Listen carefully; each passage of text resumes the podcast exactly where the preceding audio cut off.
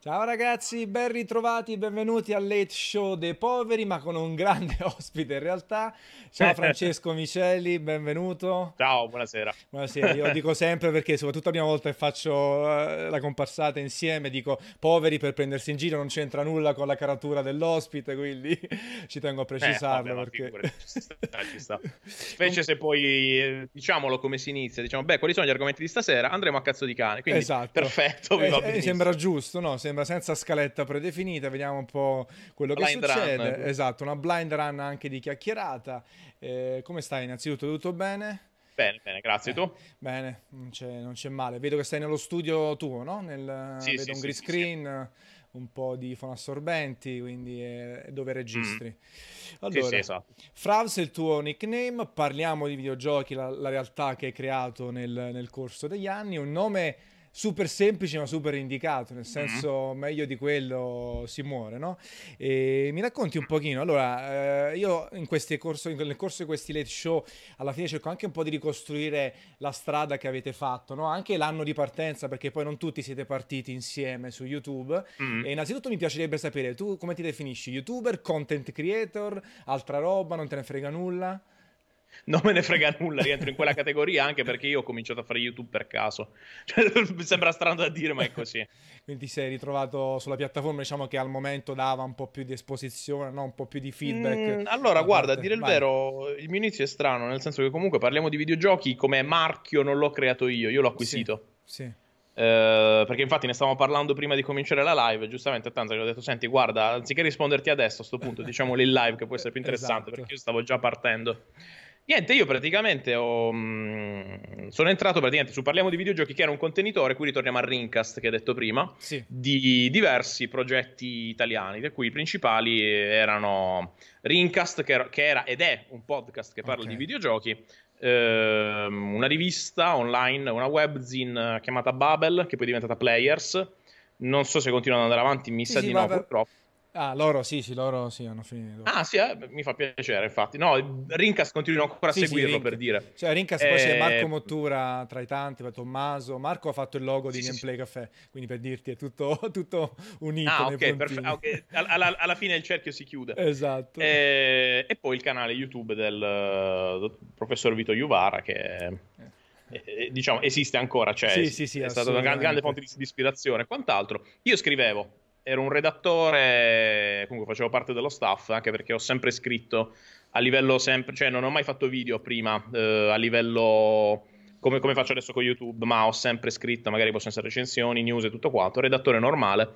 E lì uscì praticamente l'argomento, ehm, l'argomento, oh ragazzi, cioè, creiamo un supporto video per il canale, questo era il 2009. Sì. E, insomma, la classica scena dove nessuno alza la mano. E, Francesco, prova tu. Va bene, io ho cominciato così a fare YouTube alla fine, quindi ho cominciato prima a fare, infatti se si vedono i primi video del canale sono tutte quante eh, recensioni lette eh, da Tommaso De Benetti, che appunto sì. è colui che ha creato Parliamo di videogiochi, e, mm, infatti a me io mi occupavo del montaggio e quant'altro, poi ho detto senti posso provare a fare una rubrica mia, lì feci partire giochi brutti e da lì poi da cosa nasce cosa, visto che cominciava ad andare bene, eh, l'ho utilizzato com- come hobby, diciamo, anche perché all'epoca ero militare nell'esercito, quindi i miei pomeriggi dopo, dopo lavoro in caserma andavano scrivendo video, fine settimana tornavo a casa, registravo e, e così praticamente è andata avanti. Poi una volta che sono, sono stato congedato e finito il mio periodo di ferma, a dire il vero, non sono riuscito diciamo, a passare concorsi per rimanere nell'esercito con tanto che avrei voluto. Eh, iniziò a uscire i primi discorsi di partnership. Continuato, continuato, poi alla fine, per forza di cose, ho, ho continuato, lo dico per la quarta punto, volta. Sì. Sì. Nel senso sì, ti sei diciamo trovato così, ma... anche nella crescita no, di YouTube in termini di community, di, di, partnership e tutto, e il canale oggi uh, fa dei grandissimi numeri. Quindi tu hai mm. cominciato diciamo a, a ritmo un po' più sostenuto, 2010-2011? Come... Eh, guarda, era sì, 2010 circa, ma era sempre in tempi molto blandi, nel senso cioè in, ehm, con ritmi molto molto molto dilatati, cioè non è la YouTube di adesso, diciamo, dove, che richiede molta costanza, cioè era appunto il, faceva fede al suo motto che è broadcast yourself, cioè appena hai materiale, appena vuoi fare qualcosa, la produci e la, la mandi. Su, la metti su. Esatto. esatto. Poi chiaramente la, la, piattaforma è cambiata nel corso del tempo, eh, mm. però poi eh, che di, cosa è diventata per te alla fine? Cioè, adesso come lo definiresti la, la tua presenza su YouTube? Poi parleremo anche del tuo canale personale e tutto. Mm-hmm. Lavoro, ehm, una cosa che si accompagna, ecco, come, come la vivi adesso questa cosa? Guarda, è un lavoro, perché alla fine sto riuscendo a viverci da quasi dieci anni quindi se una, qualcosa ti permette di andare avanti certo, è, è, considerabile lavoro, certo. nonostante magari ci siano voluti anni per farlo capire, diciamo, per, far, per farlo comprendere, diciamo, sì, a sì. chiunque. Anche perché voglio dire, mh, molto spesso riesco anche a mettermi nei panni di chi dice: Ah, vabbè, quello youtuber, è, cioè, gioca ai videogiochi, si fa vedere e quant'altro. Infatti, io per certi punti di vista, stranamente, cioè non ti faccio il solito discorso, eh, perché loro non sanno che in realtà dietro, dietro questa c'è stato... uno studio. Io, sì, no, nel senso, io sotto certi punti di vista, molte persone che fanno questa considerazione, cioè gli do anche ragione, perché alla fine, come per tantissimi altri settori, non tutti producono lo stesso tipo di materiale, cioè, per esempio, eh, esiste magari... Eh, lo youtuber che tratta un determinato argomento e lo fa con scazzo, uh, uno, praticamente uno che fa argomenti simili ma lo fa in maniera perfetta. Stessa sì. cosa magari ci sono, per, dir, per farti proprio un esempio così, i canali quelli più trash, tra, anche tra quelli trash ci sono quelli che fanno contenuti spiccioli e quelli dove c'è un lavoro dietro pazzesco. Cioè in ogni settore esistono praticamente diverse realtà, diverse situazioni, quindi diciamo da noi c'è un po' questa mentalità del youtuber eh, equivale scarsa qualità, non fai un cazzo durante il giorno, ti metti davanti alla telecamera e finisce là. E poi appunto dipende appunto dal tipo di impronta, dal tipo di video che vuoi dare e mh, dall'immagine che vuoi trasmettere. Io penso dall'epoca fino ad oggi di essere rimasto in linea con quel che ho fatto fin dall'inizio, anche perché voglio dire... Mm, se, non, se, non, continui a metterci, se non lo fai praticamente come cosa che ti piace fare, Uh, i primi a notarlo sono gli utenti, quindi certo, fino ad oggi penso di essere rimasto... No? Capiscono sì, a parte si... costruito, ma non, so, non, solo quello, cioè tu puoi continuare a fare un buon lavoro, ma se lo fai con scazzo si nota. Certo. Eh, e quindi poi alla fine il, non c'è riscontro e la gente eh, lo nota.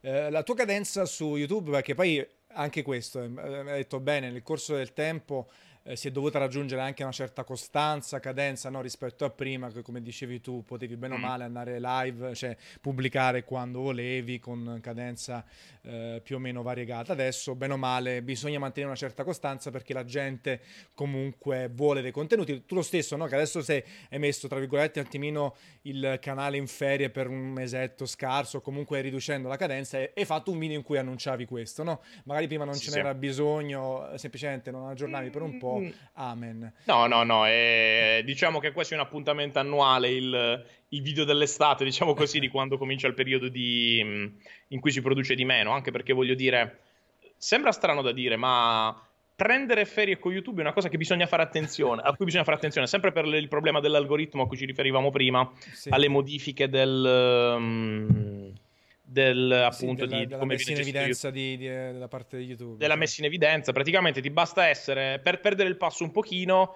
e vieni penalizzato tantissimo. Quindi l'idea base è quella che devi comunque tenerti qualche video di buffer nel periodo in cui non ci sei, prepararteli prima e tutto quanto, verissimo. Però io oramai sono entrato in una eh, mentalità che diciamo non è conforme agli standard imposti diciamo dai network, okay. dai, dai, social media manager e quant'altro dove alla fine praticamente in tutto questo periodo dove praticamente eh, si, è passato, si, è fatto tanti esperimenti si è provati tante, mh, tante soluzioni tipo fa, proviamo a fare più video proviamo a farne meno proviamo a farne a quell'orario giorno, uno così e così via certo. Dai, due al giorno ti assicuro che non ce la faccio sinceramente. Anche pure uno al giorno se, se devo essere sincero per il, per, il, per il, genere di. per la costruzione proprio del mio tipo di video. Sono giunto alla conclusione nell'ultimo uno o due anni. Infatti, una cosa che ho detto più volte nei video è che bisogna farlo come si faceva nella vecchia maniera, cioè quando vuoi realizzare qualcosa, quando veramente ti piace che la vuoi fare, prendi e la fai. Cioè, senza doverti stare a imporre ritmi e tempi, perché poi effettivamente l'utenza è la prima a notare che qualcosa non va. Cioè, puoi pure dire, ma come? Io ho fatto come ho fatto al solito. No, succede che... Quindi dici che poi si vede anche proprio in termini qualitativi se c'è una forzatura no? nella realizzazione del video, perché sì, sì, no. devi uscire Tantissimo. per forza ogni giorno, a quell'ora, ogni tre giorni e così via. Quindi dici comunque è un po' più libero, eh? anche perché altrimenti non diventa un'ansia, immagino.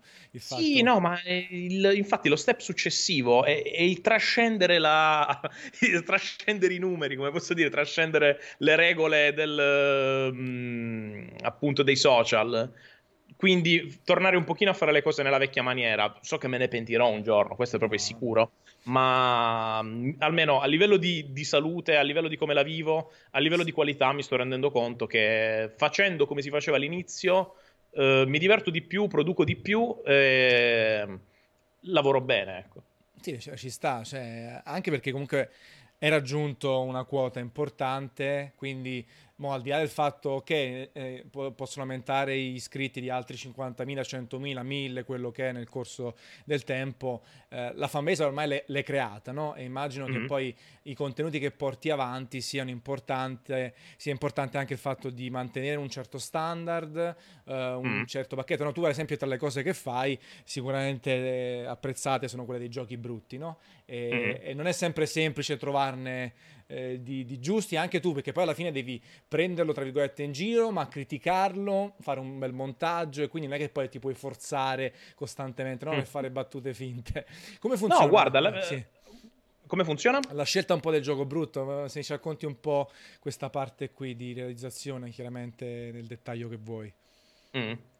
Guarda, ehm, devo essere sincero, delle sì. mie due rubriche, rubriche, principali, giochi brutti e giochi di pessimo gusto, quella, tra virgolette, più facile a livello di, mm, di materiale sì. e giochi brutti. Okay. Nel senso che dal, dai primi 2000 fino al 2010, quindi tutti quei negli anni, diciamo tutto il periodo degli anni 10, sì, se sì. così si può dire, c'è stata una produzione di abomini dove praticamente ehm, vi era più accesso alla creazione di software, costi più bassi, ehm, c'era questo mito diciamo, della produzione continua dei giochi per PlayStation e PlayStation 2 in, princip- eh, in primo luogo, che ha prodotto veramente ogni genere di gioco, quindi da quel periodo io posso attingere veramente a un, a un bacino giochi pazzesco, cioè lì su quella mensola, non si vede da qui, ho almeno altri 20 giochi messi da parte okay. che al- devo provarli, però molti oramai, cioè, ho imparato a riconoscere qualche tratto che mi farà dire mm, questo potrà andare bene, questo un po' meno, questo okay. sarà lungo, questo sarà corto,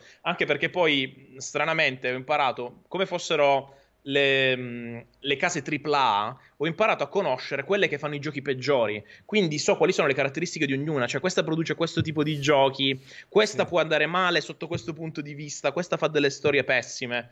Quindi diciamo che ho sviluppato um, un po' questo sesto sì, senso, sesto, questa sesto conoscenza per, per, per queste, queste case che che poi tra l'altro molte di queste non esistono più, hanno cambiato nome o si sono redente, diciamo così. Anche sì. perché ci sono, molti giochi che ho trattato nei primi episodi erano prodotti dalla Ubisoft per dire. E, e poi man mano Quindi, cioè, certo, a seconda dei punti di vista si è ripreso. Vabbè un po' come anche i video su YouTube nel senso i primi sono vabbè magari non sono pessimi di, di qualità di, di, contenuto sono magari peggiori a livello Dio, estetico ti, ti vengono, vabbè però ci sta dai io immagino soprattutto in termini di montaggio un po' di edizione no? queste cose qui però alla fine mm. il contenuto già c'era non è, si è mirato immagino anche nello stare in camera camera, nell'esposizione, nel, nel come eh, far vedere il prodotto, no? nel come parlare del prodotto più che, che mm. la sostanza vera e propria, visto che scrivevi, comunque avevi il tuo background. Mm. Sì, guarda, um, alla fine se devo vedere i miei video, l'evoluzione si vede.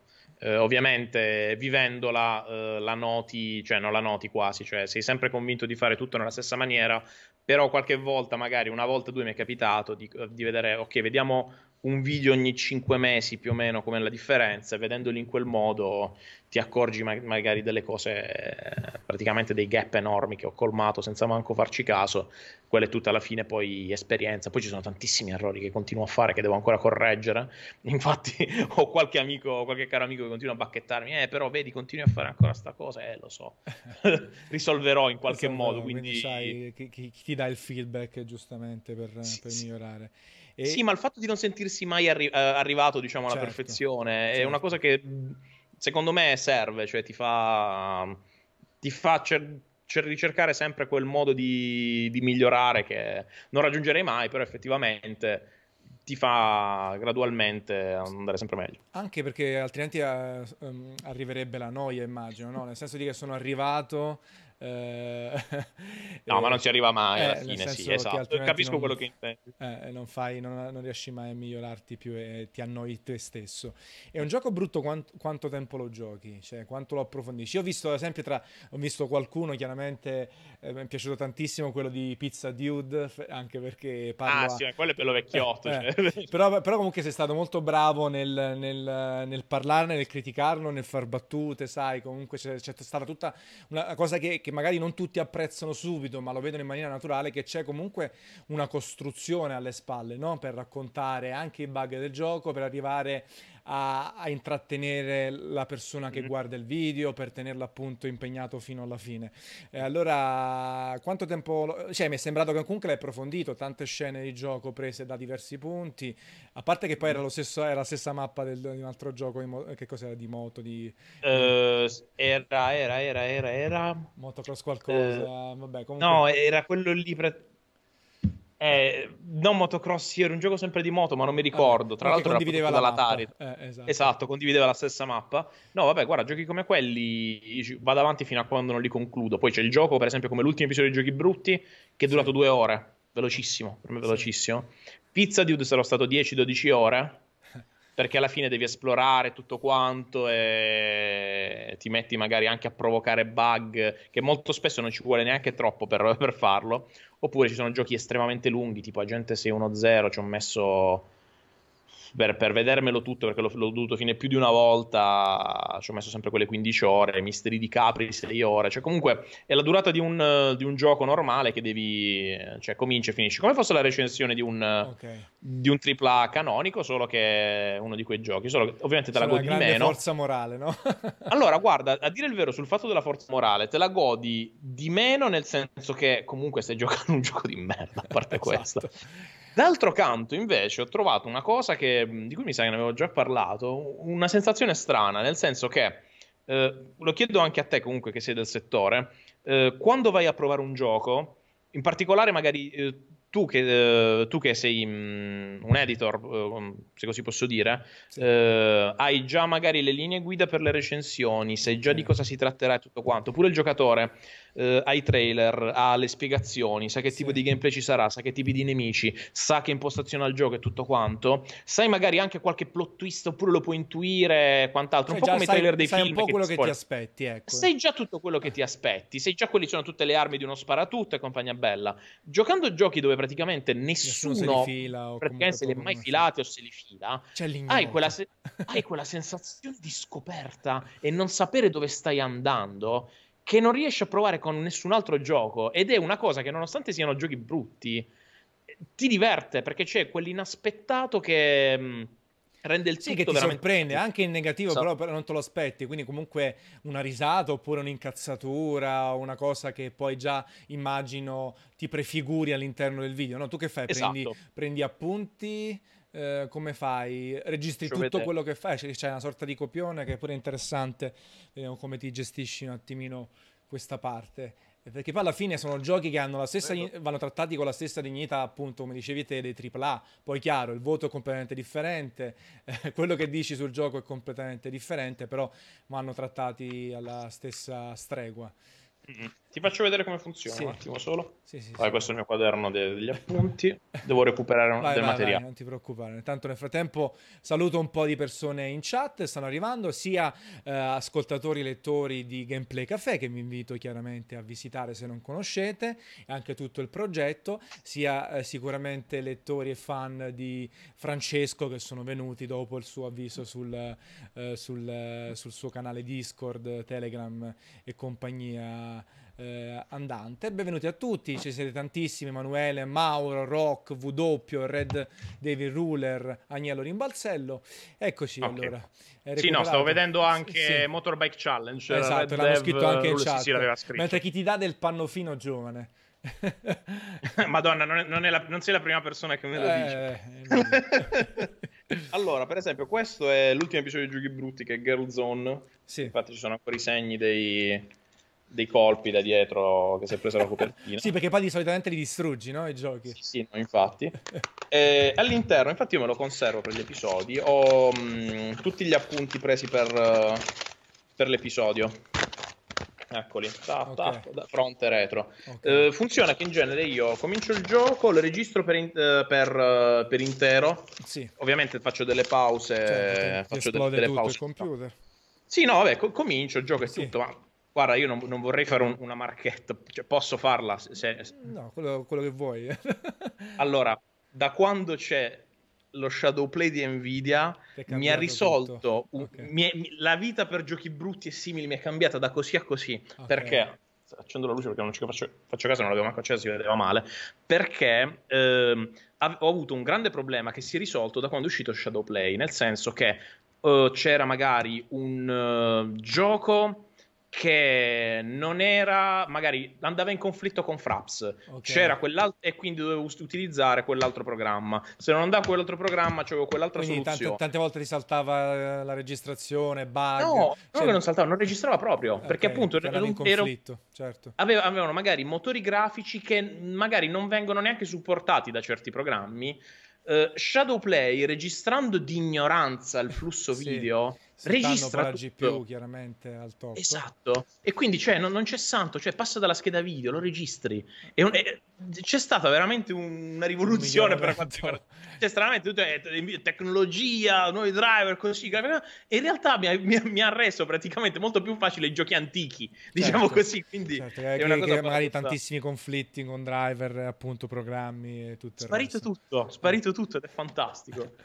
Quindi Dicevo, prendi appunti, prendi appunti. Gioco, prendo appunti, ma molto veloce. Per esempio, dell'ultimo brutto, praticamente, cioè, commentare menu spartanissimo. Eh, ci sono pochi giochi, lo spazio è strano. Uh, qui praticamente battuta dello yeah fashion praticamente logica. Uh, come, uh, per come mai sta cosa è voluta a caso? Cioè sono tutti appunti veloci così in maniera tale che ti quando... servono in fase poi di montaggio scelta dei, dei video no? esatto qui funziona così cioè funziona praticamente registro proprio a filo continuo prendendo appunti. Se taglio il video mi metto delle non so se si vedono qui nel foglio sì eccole non so se si vedono, ci sono delle linee tratteggiate sì, a un certo punto. Sì, Quelle linee tratteggiate vuol dire che ho finito di registrare lì e devo riprendere di nuovo.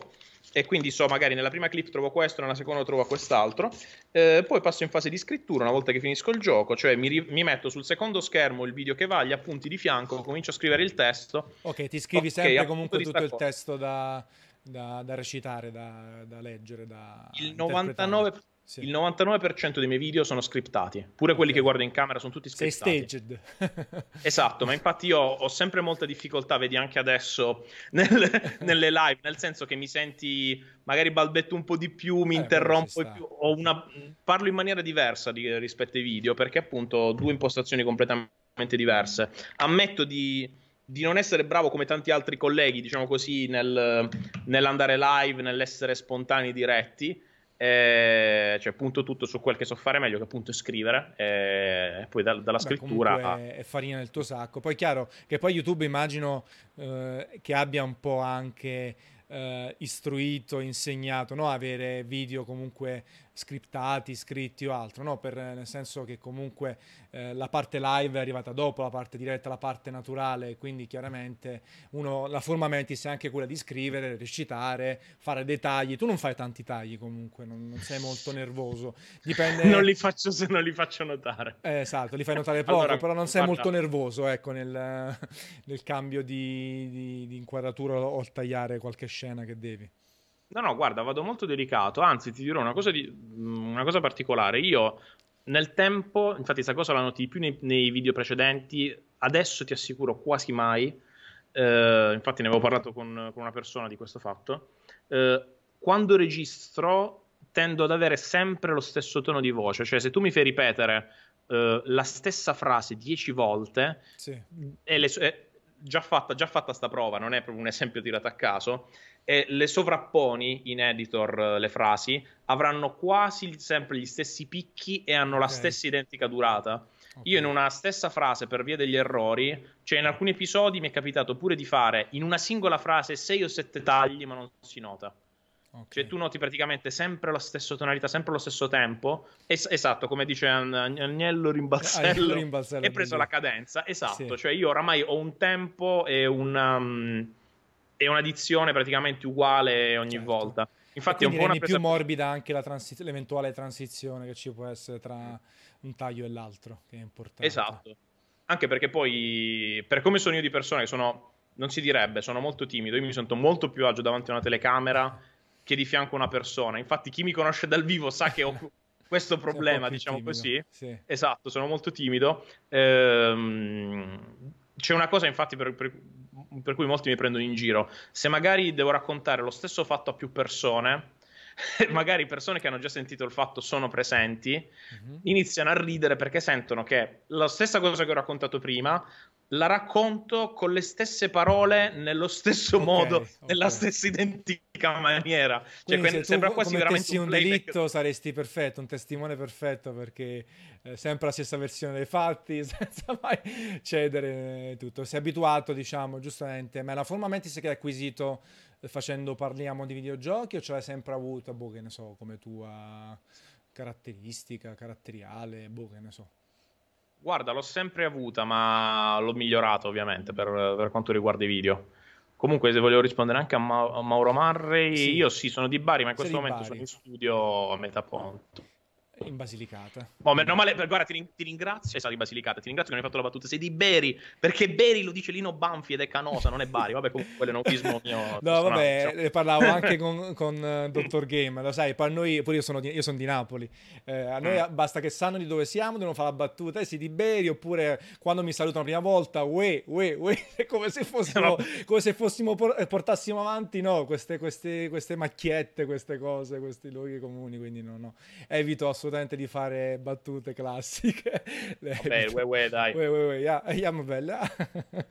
ah, hai visto ancora più vicino, ma Mauro che dice che è di Matera, quindi ecco. abitiamo tipo a mezz'ora da casa, abitiamo tipo a mezz'ora quindi ti sei, ti sei, spostato lì. Con, eh, quindi tu, vabbè, tu eh, il tuo studio, il, il, tutto quello che fai, hai preso, hai fatto una, una, una, zona di casa a parte? Nel senso, quando sì, ti sei spostato e, e avevi già Ti mente... spiego, sì. io ho sempre, ho sempre, abitato qua perché mm, okay. ehm, qui dove sto adesso è l'azienda agricola di famiglia. Ok. Quindi ho, c'è ovviamente casa qui in campagna e e c'era diciamo qualche stanza magari che non era utilizzata o comunque erano vecchi magazzini infatti questo era um, quel, quel, che è il mio studio almeno la parte quella di dietro è un um, si, si, conservavano i semi del, per il grano e per il mais okay. infatti una, una, delle prime cose che ho, to- che ho, fatto togliere sono stati tipo i fuori che c'erano nel muro dove c'era appunto l'attrezzo specifico certo. per far spostare le sementi da una stanza all'altra per farle appunto arieggiare quindi c'era questo scambio tra le varie stanze e due di queste stanze appunto sistemate, dato che potevo utilizzarle, sono certo, diventate poi il mio studio. Poi, studio poi alla fine voglio dire, riesco pure a gestire meglio altri contenuti che faccio per gli altri canali, quindi droni ed armi e sì, esatto. non ci sono problemi. E siccome lei eh, abbiamo fatto questo aggancio, cominciamo un attimino a parlarne. Tu hai detto che hai fatto, hai fatto il volontario, se non sbaglio, poi correggimi eh, perché io mi sono informato. Sì, sì, sì, sono stato volontario. domande specifiche. Il volontario, hai questa passione eh, per le armi e hai nel tuo canale personale, Fravs proprio, mm-hmm. e poi mi spieghi da cosa proviene per favore, ehm, parli appunto di armi. Ad oggi chiaramente armi ad aria compressa, armi, diciamo, utilizzo anche civile. Eh, mm. Questa passione deriva dal, dal, tuo, dal, tuo, volontariato? Anche in questo caso immagino sia qualcosa radicata nell'infanzia più o meno. Sì, eh, la prima persona che mi abbia fatto sparare è stata mia madre. Ok.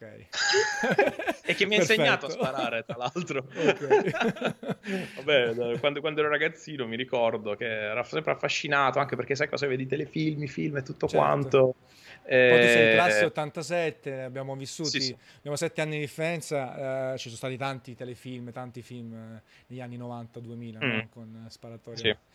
E quindi ha cominciato tua madre, è stata colpa o merito di tua madre? Eh, c'era praticamente, dato che comunque famiglia, sono stati cacciatori, quindi okay, certo. avere armi da caccia in casa è sempre stato abbastanza abbastanza normale. La, la, prima arma con cui ho mai sparato, tipo, ho avuto 11-12 anni. Mia madre mi ha fatto sparare con un calibro 12 per dire che comunque è quello grosso. sì, cioè, Le... e niente, poi da lì comunque ho avuto la passione, ho cominciato con le armi ad aria compressa, anche perché sinceramente ancora adesso, per il tipo di situazione mia, continuo a preferire l'aria compressa, nonostante ovviamente sono, preferisco le armi, uh, le armi, da fuoco sì. perché al limite, perché nella mia situazione, che alla fine sto in campagna, uh, a livello legale posso utilizzare l'area compressa depotenziata perché appunto ti diverti, uh, non hai bisogno di andare in poligono, non devi dichiarare i colpi, ci sono tutta una serie di, mm, vantaggi, di vantaggi a livello sì. legale che, che puoi sfruttare. Invece Uh, tenere un, uh, appunto, un'arma in casa che appunto va denunciata di fare la cassaforte. certo, se si sa che c'è un'arma in casa è molto più facile che te la vengono a rubare diciamo così. Um, è sempre pericoloso ovviamente avere un'arma perché non si sa mai che la puoi, la puoi utilizzare anche certo. perché in campagna ti senti quasi autorizzato a difenderti come puoi e quindi, quindi per personalmente di... preferisco esatto non avere paradossalmente preferisco non avere armi da porto d'armi in casa. Okay. infatti quindi... se devo sparare con armi da fuoco al, al, momento utilizzo il congedo poligono sì, in poligono tranquillamente. E quindi hai deciso di parlarne sul tuo canale personale sì, no, è, anche perché all'inizio pensavo non fosse conciliabile con, con YouTube, anche perché mo hanno fatto un'ulteriore stretta, ma a quanto pare giusto per i canali americani, perché non sto avendo problemi. non stai avendo problemi. Magari se passassi alle armi da fuoco, forse qualche problema. No, armi da fuoco ho fatto anche qualche video. Sì, eh, stra- ah, tra l'altro c'è un aneddoto molto triste, però va raccontato. Vai. Cioè, divertente o triste a secondo dei casi. Certo, del... eh, uno dei video con armi da fuoco che ho fatto era sul, in poligono con l'H74. Ho visto. E il video praticamente l'avevo programmato ed è uscito in contemporanea alla strage di Charlie Hebdo, no. che era, era, stata fatta praticamente con gli H74. Quindi c'è stata questa tragica coincidenza per, per l'uscita. Certo, è stato, è, c'è stato, vabbè, no, l'altro ma immagino una maggiore esposizione, all'altro un po' di critiche sono arrivate, no? Mm. Sì. No, va bene, alla fine no, c'è stata una cosa che ho notato, figurati, anche dopo, cioè non ci avevo fatto neanche caso, anche perché voglio dire, eh, del fatto che si dice YouTube la stretta sulle armi e quant'altro, a quanto ho capito riguarda più lo YouTube americano, nel senso che comunque i canali delle armi sono come, spuntano certo, come i canali di videogiochi da esatto. noi alla fine. E soprattutto non tutti seguono, diciamo, linee guida per... Uh, del, dell'uso corretto, del, del, semplice maneggio delle armi. Infatti, se pure vedi un mio video del canale delle armi, posso pure tenere in mano un giocattolo, non te la punterò mai sulla telecamera, non metterò mai il dito sul grilletto, non sarà mai puntato in certe direzioni, l'arma sempre scarica. Ci sono magari determinate linee guida che, magari, che mh, mm, non tutti seguono, almeno negli Stati Uniti. Eh, anche io perché mi ricordo quando cominciai a fare i video appunto sulle armi contattai proprio YouTube diretto per dire quali sono i limiti okay, del... Ti sei informato preventivamente. Sì. E lì hanno detto le linee guida semplicemente seguire appunto le procedure normali del, diciamo, della disciplina del maneggio delle armi, non puntare mai davanti alla telecamera, non fare riferimenti a guerriglie e simili, ma certo, trattare tutto a uso scopo. Esatto, scopo informativo. Fine. W... Cioè, per dire niente mimetiche, per dire, o roba del genere, okay. quindi... Sì, sì, roba tipicamente americana, tra le altre cose, esatto. comunque. w mi fa ridere, Gunplay Caffè siamo diventati. Esatto. gameplay. E, e, e, quando hai cominciato no, a, fa, a parlare anche di armi, eh, questo dualismo con i videogiochi, avevi paura che la gente dicesse qualcosa o ti è venuto naturale? Che poi fa un po' ridere, nel senso che penso che sei l'unico. C'è chi fa il fai da te, ad esempio, ho visto nei altri gruppi youtuber e così via. Però armi e videogiochi, nel senso grande canale di videogiochi, canale personale che comunque è cresciuto assai, quasi, siamo quasi verso i 100.000. Hai, all'inizio mm. hai temuto questo, questa contrapposizione oppure no? Hai detto, sai che c'è Tantissimo. Eh. sei fatto addosso. Anche, anche, perché veramente, cioè, affiancare appunto videogiochi che dove molti appunto i più popolari eh, presentano armi, sì. eh, cioè il fatto, mh, mm, qualcuno pure l'ha detto, però fortunatamente ci sono sempre state discussioni molto pacifiche, pacate, intelligenti, eh, ma possibile che tu comunque hai un canale di videogiochi, hai un pubblico anche giovane, comunque poi del pubblico ne parleremo tra poco sì, perché è una cosa sì. di cui vado molto, cioè non, non, mi vado vantando di molte cose, una di cui mi vado vantando è, eh, è l'utenza, ti dico perché. E, mh, ti dicevo il fatto che magari uno da un videogioco può passare a un'arma, e ovviamente non è che può essere il top come cosa, e in parte sono anche d'accordo, Però alla fine, voglio dire, mo non ti sto a fare il solito discorso del tipo, eh, è l'uomo che uccide, no? L'arma e tutto quanto. Le armi sono pericolose, nessuno lo mette in dubbio. Però effettivamente va visto come appunto una, una passione, perché molto spesso chi non... Ehm, chi magari non ha mai visto in azione in un poligono un'arma, chi non ha mai avuto... Mh, non l'ha mai vista neanche... Eh, può avere diciamo, questo pregiudizio perché effettivamente l'unica maniera in cui tu vedi le armi eh, nel, nella realtà, diciamo così, eh, paradossalmente ti proviene da, da cose che non, non, sono reali, film, videogiochi certo. e roba del genere. Quindi l'utilizzo che ne hai non è sparare i bersagli, ma sparare addosso alle persone. Quindi poi ovviamente fai subito associazioni strane, però effettivamente sì, se lo prendi... Si parla di armi purtroppo spesso è per motivi negativi, no? nella, nella cronaca dico. E quindi... Eh sì, beh, purtroppo, di certo. Cioè, l'unica associazione positiva è quando appunto esce qualche medaglia olimpica, certo. anche perché poi il calibro che, utilizzo, che si utilizza per quel tipo di competizione è lo stesso che, utilizza, che utilizzo molto spesso su, su armi che tratto nel canale. Certo. E Fraus da cosa proviene quindi? è, una, è una cazzata, mi vergogno sempre eh beh, a dirlo. Vai, allora, il nickname... Uh, Francesco Fra. Può darsi? Eh, sì, ma è ancora più stupida. Allora, ti, per dirti, deriva addirittura dai tempi del Mega Drive. Ok.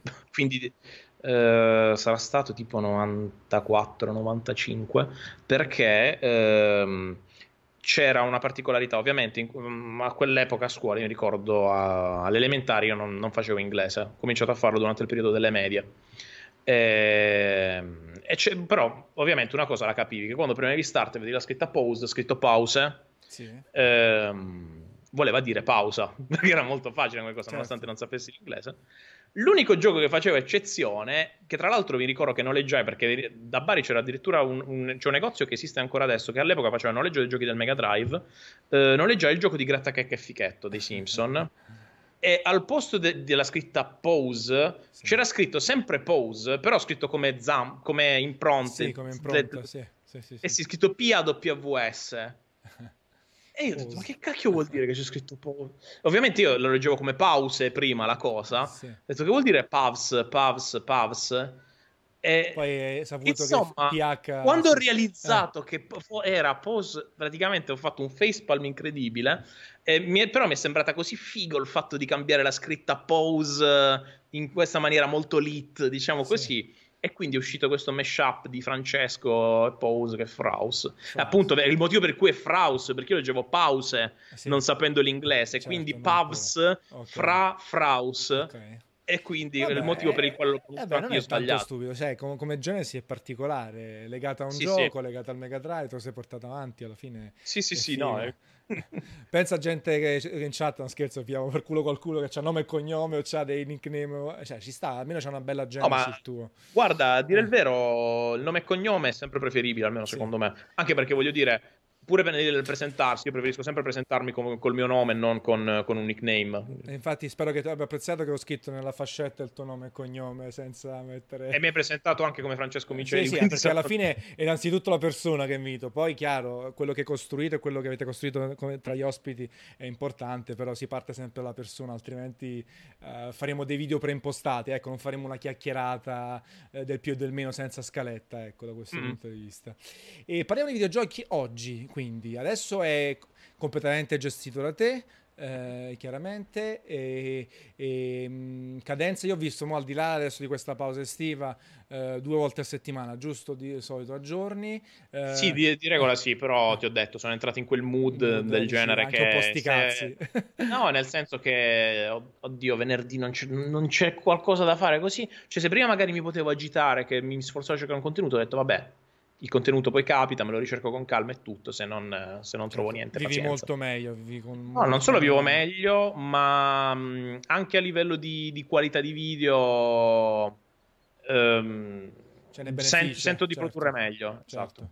E infatti eravamo rimasti allora che tu prendevi appunti, registravi tutto, poi dopo andavi a, a scrivere il 99% di quello parli, eh, di cui parli a video e, e, poi c'è la fase di montaggio. Qual è la parte che ti prende di più in termini di tempo? Forse, vabbè, a parte il gioco vero e proprio, giocarlo chiaramente dipende dalla durata del titolo mm. che vai a affrontare. E il montaggio poi immagino che poi sia anche una bella gatta da pelare, no? Per rendere il tutto più uniforme, più accattivante. Montaggio e riprese varie, sì. nel senso che... Mh, mm, riprese varie nel senso tutte le inquadrature dove ci sono io e non il gioco, eventuali scenette eventuali magari grafici o cose da mettere a video che magari vanno un po' studiate, diciamo così. Per giochi brutti c'è anche la questione del finale, che il, sì, il, il gioco va, va distrutto. Certo. Esatto, quindi c'è pure trovare una maniera che sia o a tema o particolare per il tipo di gioco e sembrerà strano per giochi brutti è una delle cose che mi mette più l'ansia perché io ho tutto un elenco di oggetti che ho utilizzato per distruggere i giochi ah, per evitare di, non replicarti certo. Fa- cioè mi mancano gli esplosivi cosa che in Italia è un po' pericoloso quindi devo cercare la maniera legale per farlo.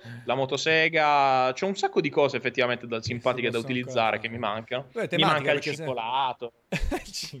Vabbè, in campagna c'è spazio puoi farti... sì no c'è, c'è infatti no, ho già scelto chi, de- chi deve fare il servizio però c'è anche il gioco adatto. E infatti nel Pizza Dude è utilizzato la, la, rotellina classica che serve per spaccare la pizza, per eh, fare i spicchi, no? Esatto. Quindi...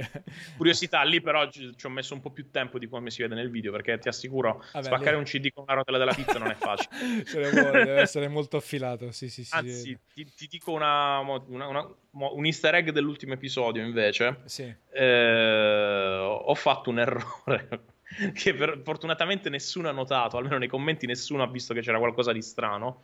Eh, ho avuto un problema. Allora io ho detto, vabbè, le ultime cose che ho da registrare sono l'intro, dove faccio vedere il gioco, mm-hmm. e la distruzione. Registro l'intro, eh, faccio l'ultima parte della distruzione, perché la distruzione dell'ultimo episodio l'ho fatta in tre giornate, eh, per vari motivi. E ok, piazzo, sparacchio, distruggo il gioco e finisco. Scarico tutto il materiale dall'SD mi rendo conto che avevo, avevo, sbagliato la messa a fuoco dell'intro e no. tutta l'intro si, sfo- si, è vista sfocata. Dopo che ho notato quella cosa, ho guardato il gioco che era tutto bucherellato, ho detto Dio e mo.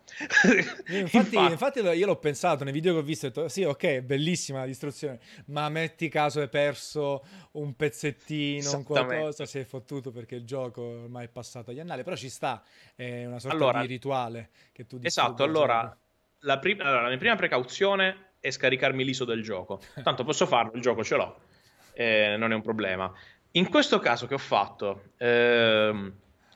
Ah no, si stavo leggendo pure il fatto del, la, De Laurenti sono eh, proprietario del bar. del Napoli, no. quindi eh, andiamo... Eh. Tu sei... Tu, eh, vabbè, poi dopo parliamo un attimino pure se segui il calcio. Beh, finisce un attimo No, no, no non lo seguo, ah, però okay. voglio dire, la Bari... La, la Bari Fa tiene. parte della cultura popolare della città, quindi okay. uh, bisogna conoscere. Siamo Insomma... Allora eh, mi sono messo a cercare e non è stato facile la cover di, di, del gioco che avevo, mm, che avevo distrutto.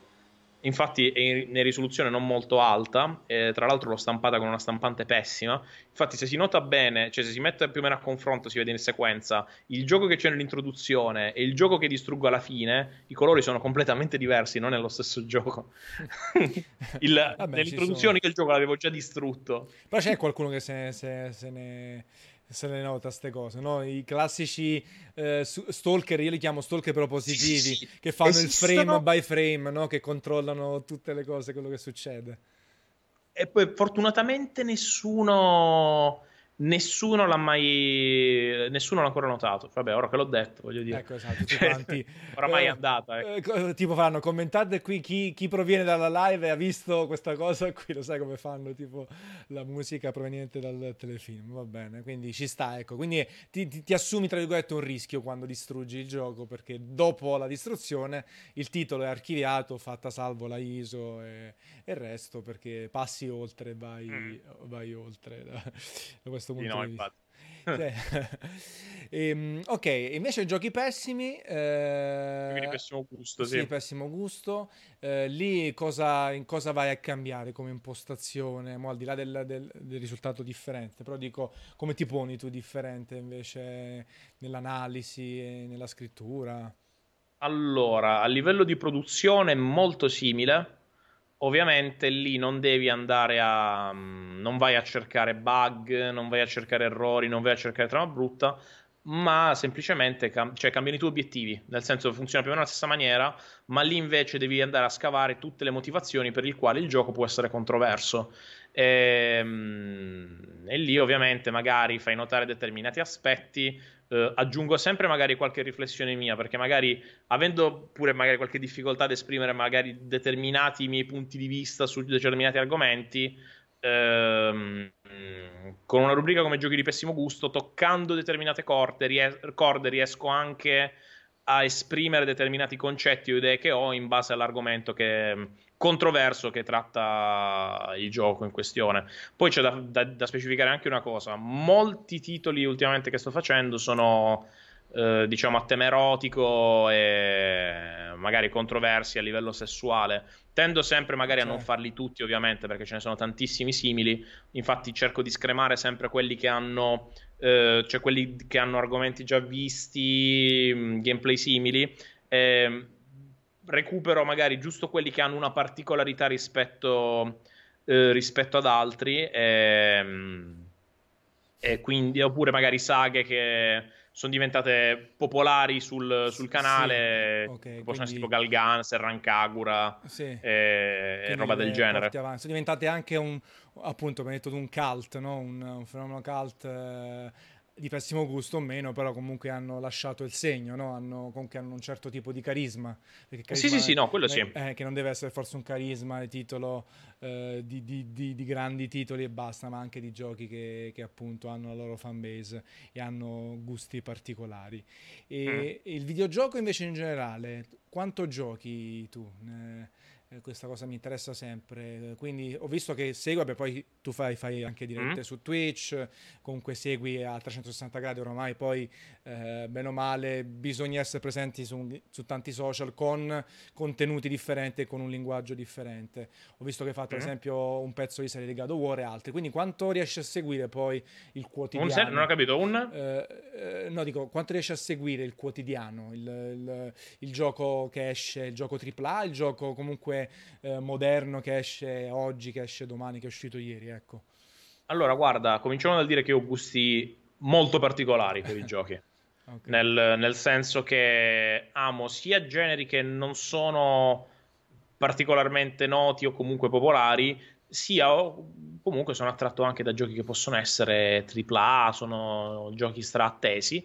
E mm, non vado, diciamo, a certi generi di. Non, non, vado molto al genere, ma soltanto a sensazione su quel che mi. Uh, su quel che mi può interessare, su quel che può attirarmi. Solo un genere sono. Ho molti pregiudizi.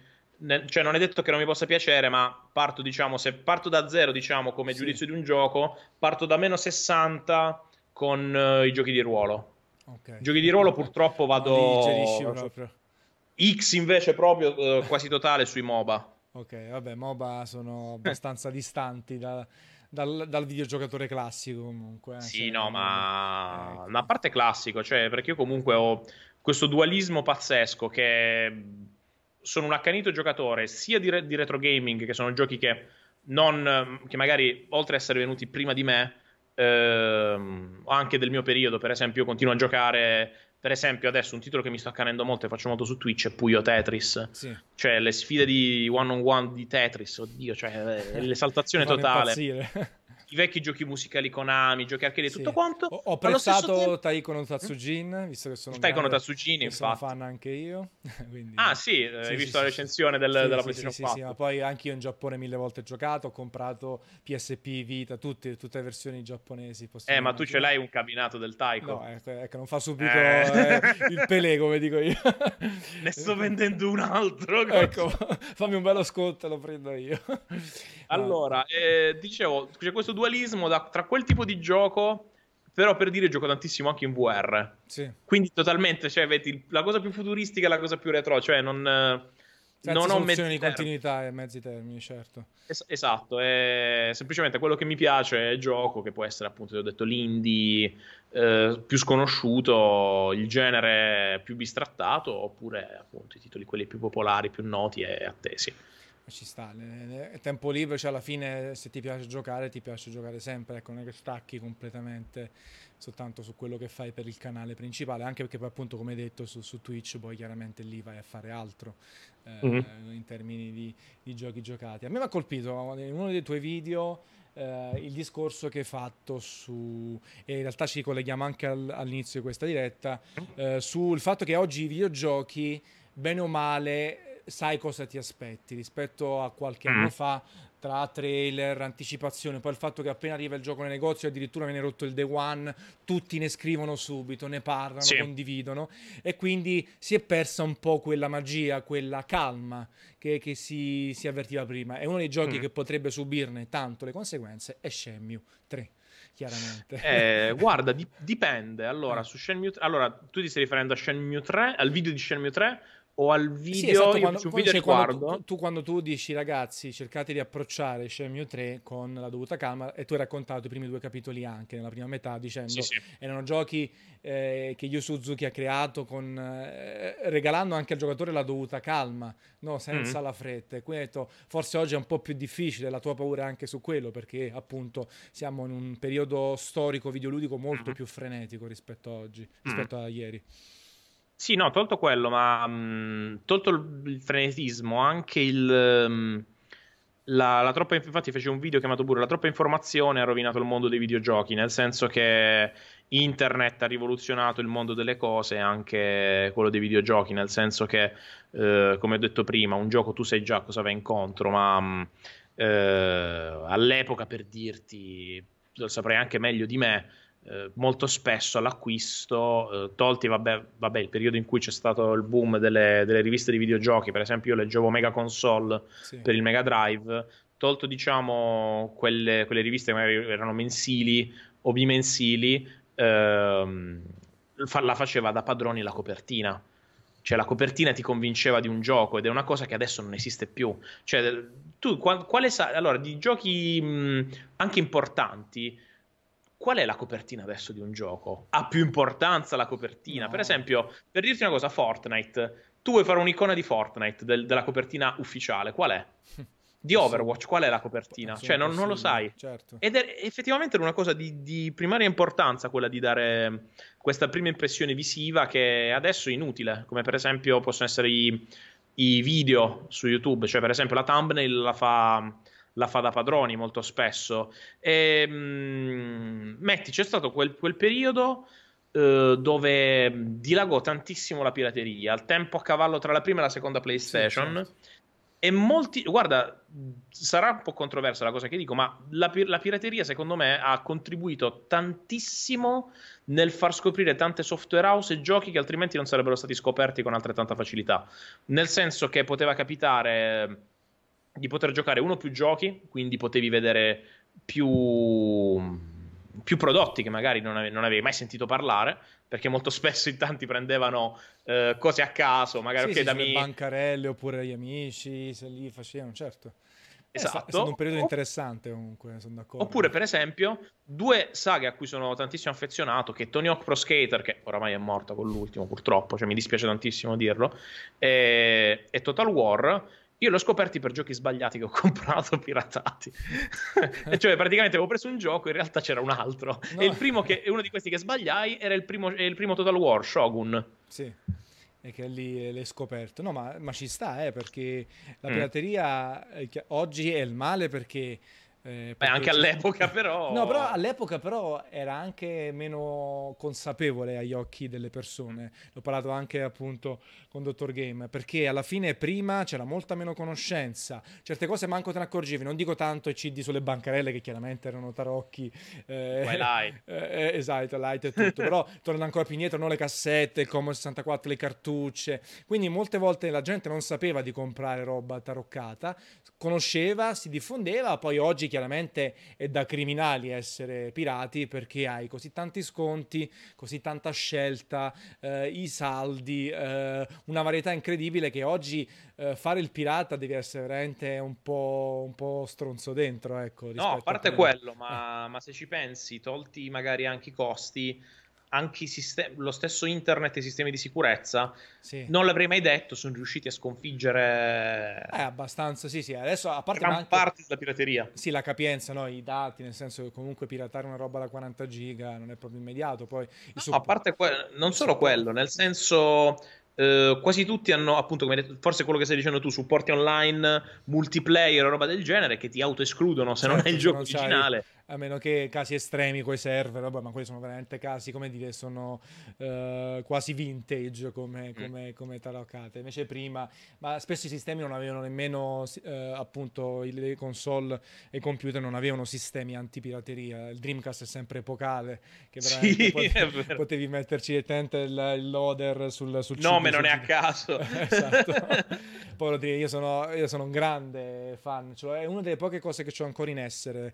Eh, a casa attivi perché il Dreamcast per me è stata una grande cosa fallita malissimo. Hai giocato un... anche Jet Set Radio? Eh certo, io gioco eh. ancora oggi Samba di Amigo per dirtene una con le maracas. Ah, ah ottimo, Samba di Amigo è bellissimo, eh, c'era pure il cabinato me... da ste Che meraviglia clamorosa, quindi è un rapporto di, di grande melanconia col Dreamcast. Mm. E la stessa cosa comunque anche che poi tu comunque hai scritto, quindi hai vissuto anche quella fase eh, dell'informazione, prima era molto più rilassata. Io maledico i social in realtà, anche se poi alla fine con multiplayer.it siamo stati sempre i primi a essere sui social, lato dico mm-hmm. giornalistico. Prima era sì. molto più rilassato, si potevano fare le cose con più calma, anche quando scrivevo per le riviste cartacee andavi a un press tour, andavi in fiera, potevi tornare a casa e poi scriverne. Adesso se vai fuori e devi fare in loco. Scrivere, devi fare prima otto ore di fiera e poi cinque davanti alla telecamera, scritto o altro e quindi è tutto più frenetico e anche i videogiochi eh, hanno subito questa cosa. E il senso Quella è anche colpa nostra. Eh, sì, esatto, esatto, siamo i primi che seguiamo quello che dobbiamo fare, però esatto. Però ci sta, nel senso... colpa nostra inteso io come youtuber. Eh, eh, però quello ci sta, cioè che fai? Ti fermi sì. perché qualcuno ha deciso no, di accelerare sì, sì. Eh, e comunque è meno nervoso oggi YouTube eh, Italia rispetto a prima. Eh, Fortunatamente. Sia, sia in termini di, di, di nuove persone che escono che di tipi di montaggio, poi chiaro, ci sono sempre quelli che vengono definiti da, da urla o altro, eh, però mm. questa cosa è molto mitigata. Lo stesso montaggio che ti dicevo prima, eh, sì. qualche anno fa il, il, taglio costante e fastidioso dal mio punto di vista delle scene era incredibile, no? Ci stavano, c'erano dei video in cui parlavi mezzo secondo, stoppavi, secondo stoppavi, era molto sì, faticoso. quello era uno stile, è uno stile che quasi è andato di moda per un certo periodo, sì. che riprendeva molto quello delle, delle Iene all'epoca. Certo. Eh, per fortuna, non so se siete d'accordo, è andato scemando perché... Sì, sì, no, fortunatamente sì. molto, c'è molto più, più tranquillità da questo mm. punto di vista. E dicevamo, Shenmue, Shenmue eh, anche tu, eh, condividiamo un po' di roba perché pure io... Sì, sì, no, infatti. Su, su Dreamcast... Beh, se mi hai detto il Dreamcast, avevi un Dreamcast senza Shenmue, non... Eh, infatti, l'hai sprecato esatto. praticamente.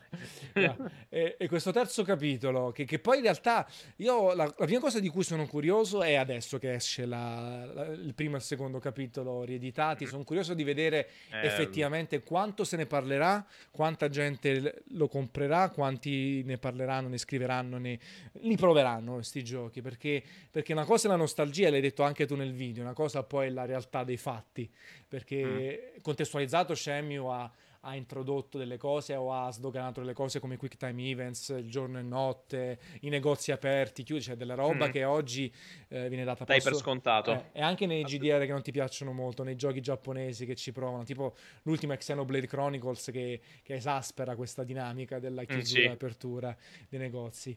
E secondo te, se volessi fare un po' Nostradamus, eh, rimarrà una roba molto per noi nostalgici o riuscirà a dire ancora la propria.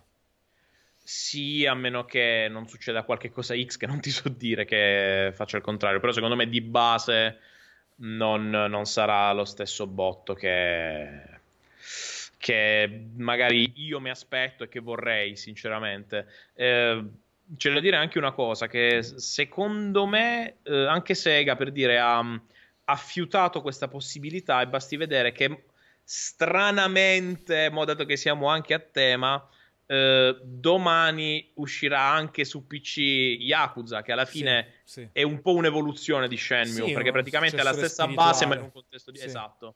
ma in un contesto diverso. Infatti, sembra una cosa strana. Io ho amato uh, all'epoca i primi due Shenmue, ma fino a quest'anno io non avevo mai toccato Yakuza. Ho, ho un sacco di amici e conoscenti che ci giocano, ci hanno giocato, ma ho sempre snobbato, poi per una Perché maniera snobbato? anche Forse per paura anche di, eh, dello spettro di Shenmue? No, per un motivo molto più banale. Non, non vedevo c'erano tante, che c'erano tante ragazze carine nel gioco. Purtroppo non vedevo una bella presenza. Sì, se, Ma come? Sei andato anche in Giappone pure tu al Tokyo Genshogni, lo stand di Yakuza pieno di, di, prostitute ci sta sempre. Sì, ma lo stand di Yakuza, ma non nel gioco. Eh. Cioè, alla fine era molto. Cioè, vedevo. Po... Allora, sembrerà strano, ma per giochi del genere, se mi, se mi manca l'elemento fanservice, non mi attira. Sì. È un motivo molto meno nobile di quanto tu possa immaginare, però è la verità dei fatti. Vabbè, però Yakuza ce l'ha. E quindi che fai adesso? L'hai recuperato? Lo stai recuperando? Guarda, lo sto, lo sto, facendo, lo sto facendo anche in live. Okay. Quindi pian piano me lo, me lo, sto esplorando lo zero. Adesso, eh, adesso perché... è una bella... Uh, Agnello Rimbalzello dice non ti smentisci. sì, no. Sì.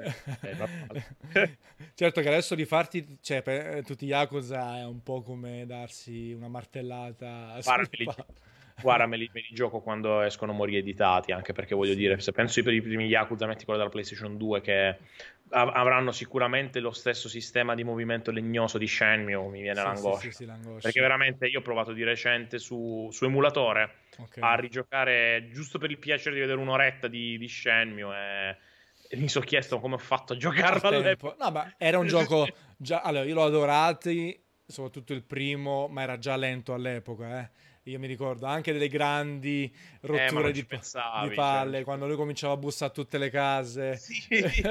I see, I see, I see tutto il tempo. Quindi oggi è molto complesso. Sicuramente il terzo capitolo sarà moderno anche se la gestazione non è proprio moderna da parte di Suzuki con gli occhi a pesce per tanto tempo adesso pare che, che cominciano a muovere anche eh, le facce però sì sarà, sarà un titolo che dà grande tuffo al cuore una serie che non si concluderà mai perché in realtà poi sulla carta doveva durare 12 capitoli se non sbaglio. Esatto, quindi, Questo quindi... è il terzo, dovuti vent'anni. E con tutto il bene che vogliamo a Yu Suzuki, però ormai è in pensione, giustamente si deve godere la pensione, però, però certo da questo punto di vista è difficile.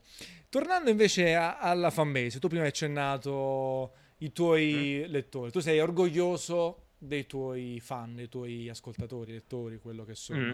No, nel senso che l'ho usato sempre come strumento, te, lo posso fare anche vedere direttamente. Sì. Mm, come strumento per smentire qualcuno perché si dice sempre eh, la fanbase di YouTube tutti i ragazzini tutti i bambini ti seguono nel eh. caso non è nel caso degli ospiti che ho avuto nel Let's Show Sabaku Dottor Comodore e tutto è impossibile fammi, fammi tirare fuori una, eh. una cosa faccio vedere con grande orgoglio. fuori la, la figa di nuovo e No, no, non ancora. No, figa purtroppo poco, dato che siamo sempre in argomento di, di questo. Di... Ecco, questa è la schermata. Adesso vediamo se c'è qualcosa che non si può far vedere. Ok. che sono l'età dei... Eh, sì. Allora, abbiamo Questa 18, è l'utenza 24, di parliamo di... 25, 34 che sono la massa critica, quindi più del 70% proviene tra i 18 e i 34 anni. Quindi sono, sono, sono, persone, sono fan, ascoltatori tipici di un sito di, di videogiochi, eh, perché su multiplayer.it tendenzialmente forse è leggermente invertito, cioè quindi 24, 35, 18. E, eh, e soprattutto 24, si è notato tra- però siamo lì. 35, 44 è più grande di 13, 17. Quindi quindi, quindi sì, sì, sì. Ma non lo mettevo in dubbio. Donne 11%. Eh. Quello è lì, è lì, è lì, purtroppo. Io penso che parlo anche di pizza quindi per fortuna fino ah, al... sì? sì sì sì cioè io ho una deriva ho preso negli ultimi anni sulla pizza abbastanza corposa e lì 55 45 vincono le donne per me è una novità dopo 20 anni quasi di videogiochi e quindi di quelle percentuali che c'hai anche te 5-10% sono impazzito quando finalmente c'è stata un, un, un'inversione di tendenza e quindi sì sì tanta, tanta roba mm. e, e, quindi sì sono lettori più adulti più consapevoli mm. eh, raramente ho visto anche sotto i tuoi commenti commenti primo, secondo, oppure discussioni no, del quelli ci sono sempre. Allora, quelli ci stanno sempre perché tu devi... vengono eclissati. Esatto, l'esibizionista ci deve sempre essere quello che dice sono stati il primo, hai vinto la bambolina gonfiabile. Eh, però sì, sono commenti più interessanti, no? Tu ti fermi a leggerli, ce la fai ancora anche oggi che c'è comunque più di 400.000 verso 500.000 fan? Sì, eh, anzi ti dirò una cosa folle. Io non ho mai disabilitato uh, il, um, il, le, notifiche dei, le notifiche mail dei, dei commenti. Quindi ti trovi io per, per non perdermeli, io i commenti li vedo direttamente dalla mail, in maniera tale che apro cioè praticamente parentesi e vedi tipo 80 sì. Tata, leggi, leggi, leggi, leggi, pum. Poi quella stessa mail diventa tipo 120 leggi, leggi, leggi io non leggo ancora adesso tutti i commenti. Bravo. Prima, prima di andare a dormire mi metto a letto e me li leggo tutti pure magari i video precedenti. Oh hanno commentato questo video di 4 anni fa vediamo. Ah è giusto col fatto che comunque no, non pubblica ogni giorno, probabilmente se pubblicasse ogni giorno sarebbe impossibile. Sarebbe impossibile, sì. Però comunque due volte a settimana è tanto, poi comunque gli accessi sono importanti, i commenti anche tanti. Secondo me è importantissimo perché è una cosa che io ho sempre portato avanti anche su multiplayer.it quando nei tempi stradoro con veramente con migliaia di commenti. Mm. La fanbase, leggere tutti, rispondere quando possibile, capire il sentimento di quelli che ti scrivono è fondamentale per curare la community. È proprio la differenza che ti fa tra uno che, che poi può scegliere di fare grandi numeri e ignorare completamente chi sta sotto di lui e chi invece comunque segue no, quello che succede, quello, anche le eventuali critiche che ci possono essere ogni tanto su, uh, sulla qualità di un video, su mm. quello che hai detto. Sì, sì. Come, le, come le vivi le critiche se ci sono, quando ci sono? Allora, guarda, sinceramente mm, non ce ne sono tantissime. Se ce ne sono, ehm, variano molto sinceramente, però almeno per le rubriche principali non ce ne sono quasi mai state. Eh, vabbè, la prima, il mio, veramente la spina nel fianco è Creepy Games, nel senso che è meme, quando esce Creepy Games così, che è una, sempre una, la rubrica forse che ha prodotto più views in assoluto, ma c'è da, da spiegare una cosa uno, non amo le creepypasta. Uh, vedi, mo l'abbiamo sì, nominato sì, ciao, Vito, Vito Iuvara, sì, sì, infatti. Sì, Vito, un paio di volte sono andato anche da lui sul canale, bravo. Grande, a infatti lo, lo, Vito ha fatto grande prima, su, su, YouTube comunque. Anzi, lui poi da criticare, Vito, io dico sempre perché ci doveva credere di più lui anche in prima persona, dico in termini di accessi e altro. È sempre stato mm. un buonaccione, molto bravo. Mm. No, ma ti ho detto, l'abbiamo citato inizio live, quindi... sì, sì, sì. sì. Ciao, e... Dicevo, uno, le creepypasta non sono, cioè sono una cosa che detesto. Cioè, io feci il primo episodio per puro caso, perché mi interessava l- l'argomento. Ho continuato e niente, poi lì diventa impossibile. Cioè, non è come un gioco di brutti o pessimo gusto, cioè lì ti devi ti devi creare la storia, ti devi creare le source, devi prendere magari source di creepypasta, devi crearci il materiale del gioco che sia vero o fake da sopra, cioè richiede un lavoro pazzesco. Infatti, non, um, c'è un team Creepypasta Forum che è italiano che sì. mi aiuta sia per la stesura sia per la produzione di, di degli episodi, eh, magari delle, delle, delle, source visive, audio e roba del genere. Per dire, un, gli ultimi 3, 4, 5 episodi di, di giochi brutti non sono fatti, cioè come testo sono, sono, io più un'altra persona di Creepypasta Forum, ma chi ci lavora, la stesura e um, materiali e tutto sono circa 10 persone per un solo episodio.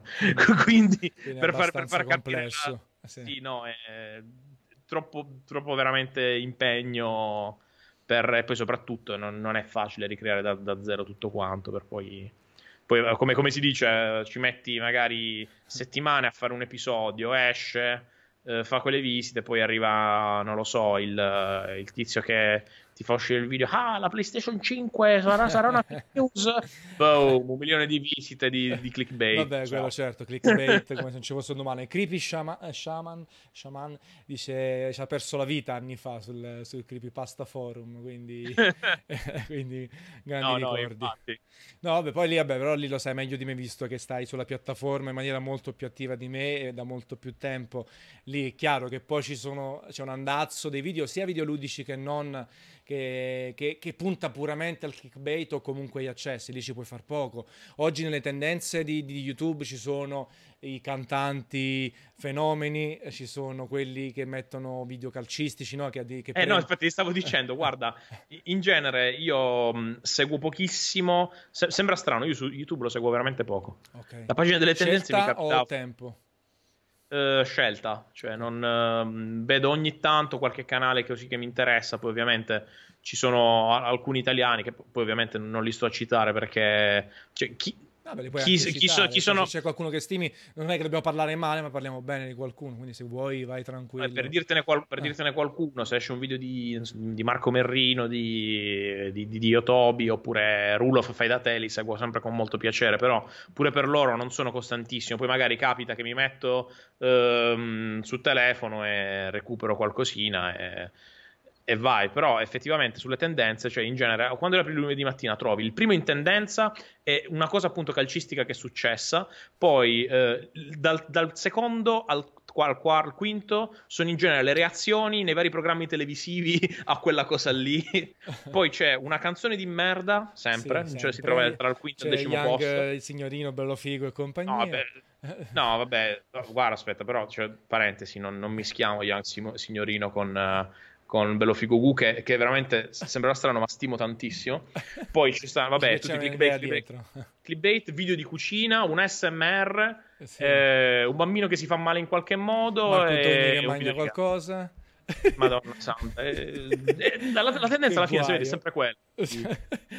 A me capita solo in giochi brutti e pessimo gusto ancora di, di rientrarci però a vedere certe tendenze. Eh, anzi vedi quella è una cosa che mi mi fa molto piacere il fatto che con quelle rubriche almeno riesco ancora a entrarci e ti trovi praticamente intorno a tutto quel, quel circolo di. E sei quindi di quasi di... unico nel, nel, tuo genere. Nel, nel tuo ci campo. sono tanti altri colleghi, metti per, per, esempio, anche può essere un, un Merrino, appunto, che ho citato prima o anche per dire molto spesso capita se fa il video figo Sabaku che non dura magari due ore che può, che può girare un po' di più eh, tra, sì, esatto. oltre ai suoi super fan che sono tantissimi però giustamente è più difficile da seguire se non sei no, un fan.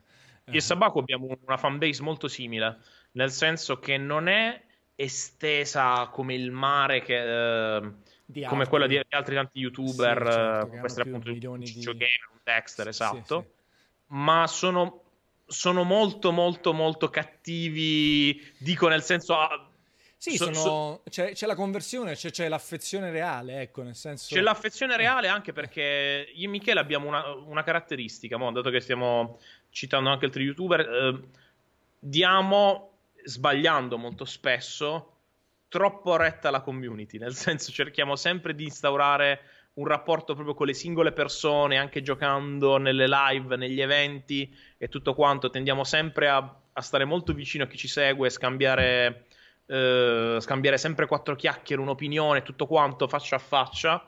Ehm, Però guarda, secondo me, cioè, chiaro, io ti parlo da, da, giornalista, scrittore, quindi chiaramente apprezzo, senza andare a parlare male dei, dei Ciccio Gamer e compagnia, molto di più voi, non a caso siete le persone che ho contattato nel corso di questi mesi per, per il Let's Show dei poveri, tra giornalisti... Ah, ma loro hanno, loro comunque hanno un contesto diverso, quelli che hai citato, sì. per esempio un Ciccio Gamer, per esempio, non... un evento X non potrebbe, non potrebbe girare con come, come noi, per esempio, a un evento. Cioè, sì, c'è gente, sì, ma non si troverebbe in situazioni seriamente pericolose. Sì, sì. Però io dico, io no, a parte quello che eh, proprio i fan numerici che hanno, anche come parlano del videogioco, tanti magari utilizzano il videogioco come mezzo per creare mm-hmm, il personaggio. Sì. Voi riuscite comunque a bilanciare, siete dei personaggi, ma parlate anche del videogioco, cioè il videogioco comunque è anche importante quando ne parlate. Eh, non è mm. soltanto Fravs e poi quello che gli metti sotto non cambia nulla. Un po' cambia perché a te piace ogni tanto fare l'approfondimento eh, o comunque portare avanti tu sì, la stessa cosa Michele, chiaramente che è diventato famoso per essere legato a doppia mandata per i Souls, ma in realtà anche quando fa la live di Metal Gear o altre cose, comunque sì, approfondisce in una maniera incredibile che i suoi fan apprezzano. Ecco, io questo dico, nel senso, anche per farsi una chiacchierata insieme, Let's Show, per me deve essere una sostanza particolare, non migliore o peggiore, fermiamoci subito perché altrimenti si parte subito col flame, non è quello, però chiaramente per me che ho sempre scritto per riviste cartacee online, eh, mm, un ciccio gamer è complesso, ho invitato una volta è venuto Mike Shoshama perché comunque ci conosciamo e quindi mm. sai c'è un po' la chiacchiera anche da, da, amici barra conoscenti, ma invitare un late show il ciccio gamer è un po' complesso perché di mm. cosa parliamo? Cioè si può parlare sempre di tutto, eh, si può intervistare, però è un po'... Eh più... no dai, alla fine voglio dire, al di là delle magari delle apparenze che si possono avere, ognuno alla fine di ognuno sulla piattaforma, secondo me, ha sempre da dire qualcosa. Nel senso, certo. magari noi abbiamo avuto una conversazione che può essere appunto sul opinione metti di videogiochi, come prima abbiamo parlato della pirateria, approccio, mezzi di comunicazione, con lui magari si può avere un altro tipo di, di argomento, sempre riguardante appunto il mondo dei, dei media, no, però magari più un'impronta differente. Sì. Hanno un'esperienza, tieni conto che un mio collega storico, Antonio Iodice, è stato per tre anni in Webstar Channel, quindi lui era un mio collega su multiplayer.it, eravamo due dei volti di multiplayer.it, mm. poi lui negli ultimi tre anni poi ha lasciato di nuovo, ha lavorato in Webstar Channel, quindi è stato a stretto contatto con FaviJ e poi mm. Stepney e tutti quanti a scalare e quindi anche lui si è trovato davanti un mondo differente, no? per, magari per un giornalista, ma estremamente interessante perché poi mm. alla fine nelle dinamiche social, comunicazione, marketing, nel rapporto diretto con le persone sono, hanno anche qualcosa da insegnare, magari puoi non sposare il punto di vista, puoi non sposare mm. come, come, viene fatta l'informazione o la chiacchierata, però comunque sono di interesse clamoroso.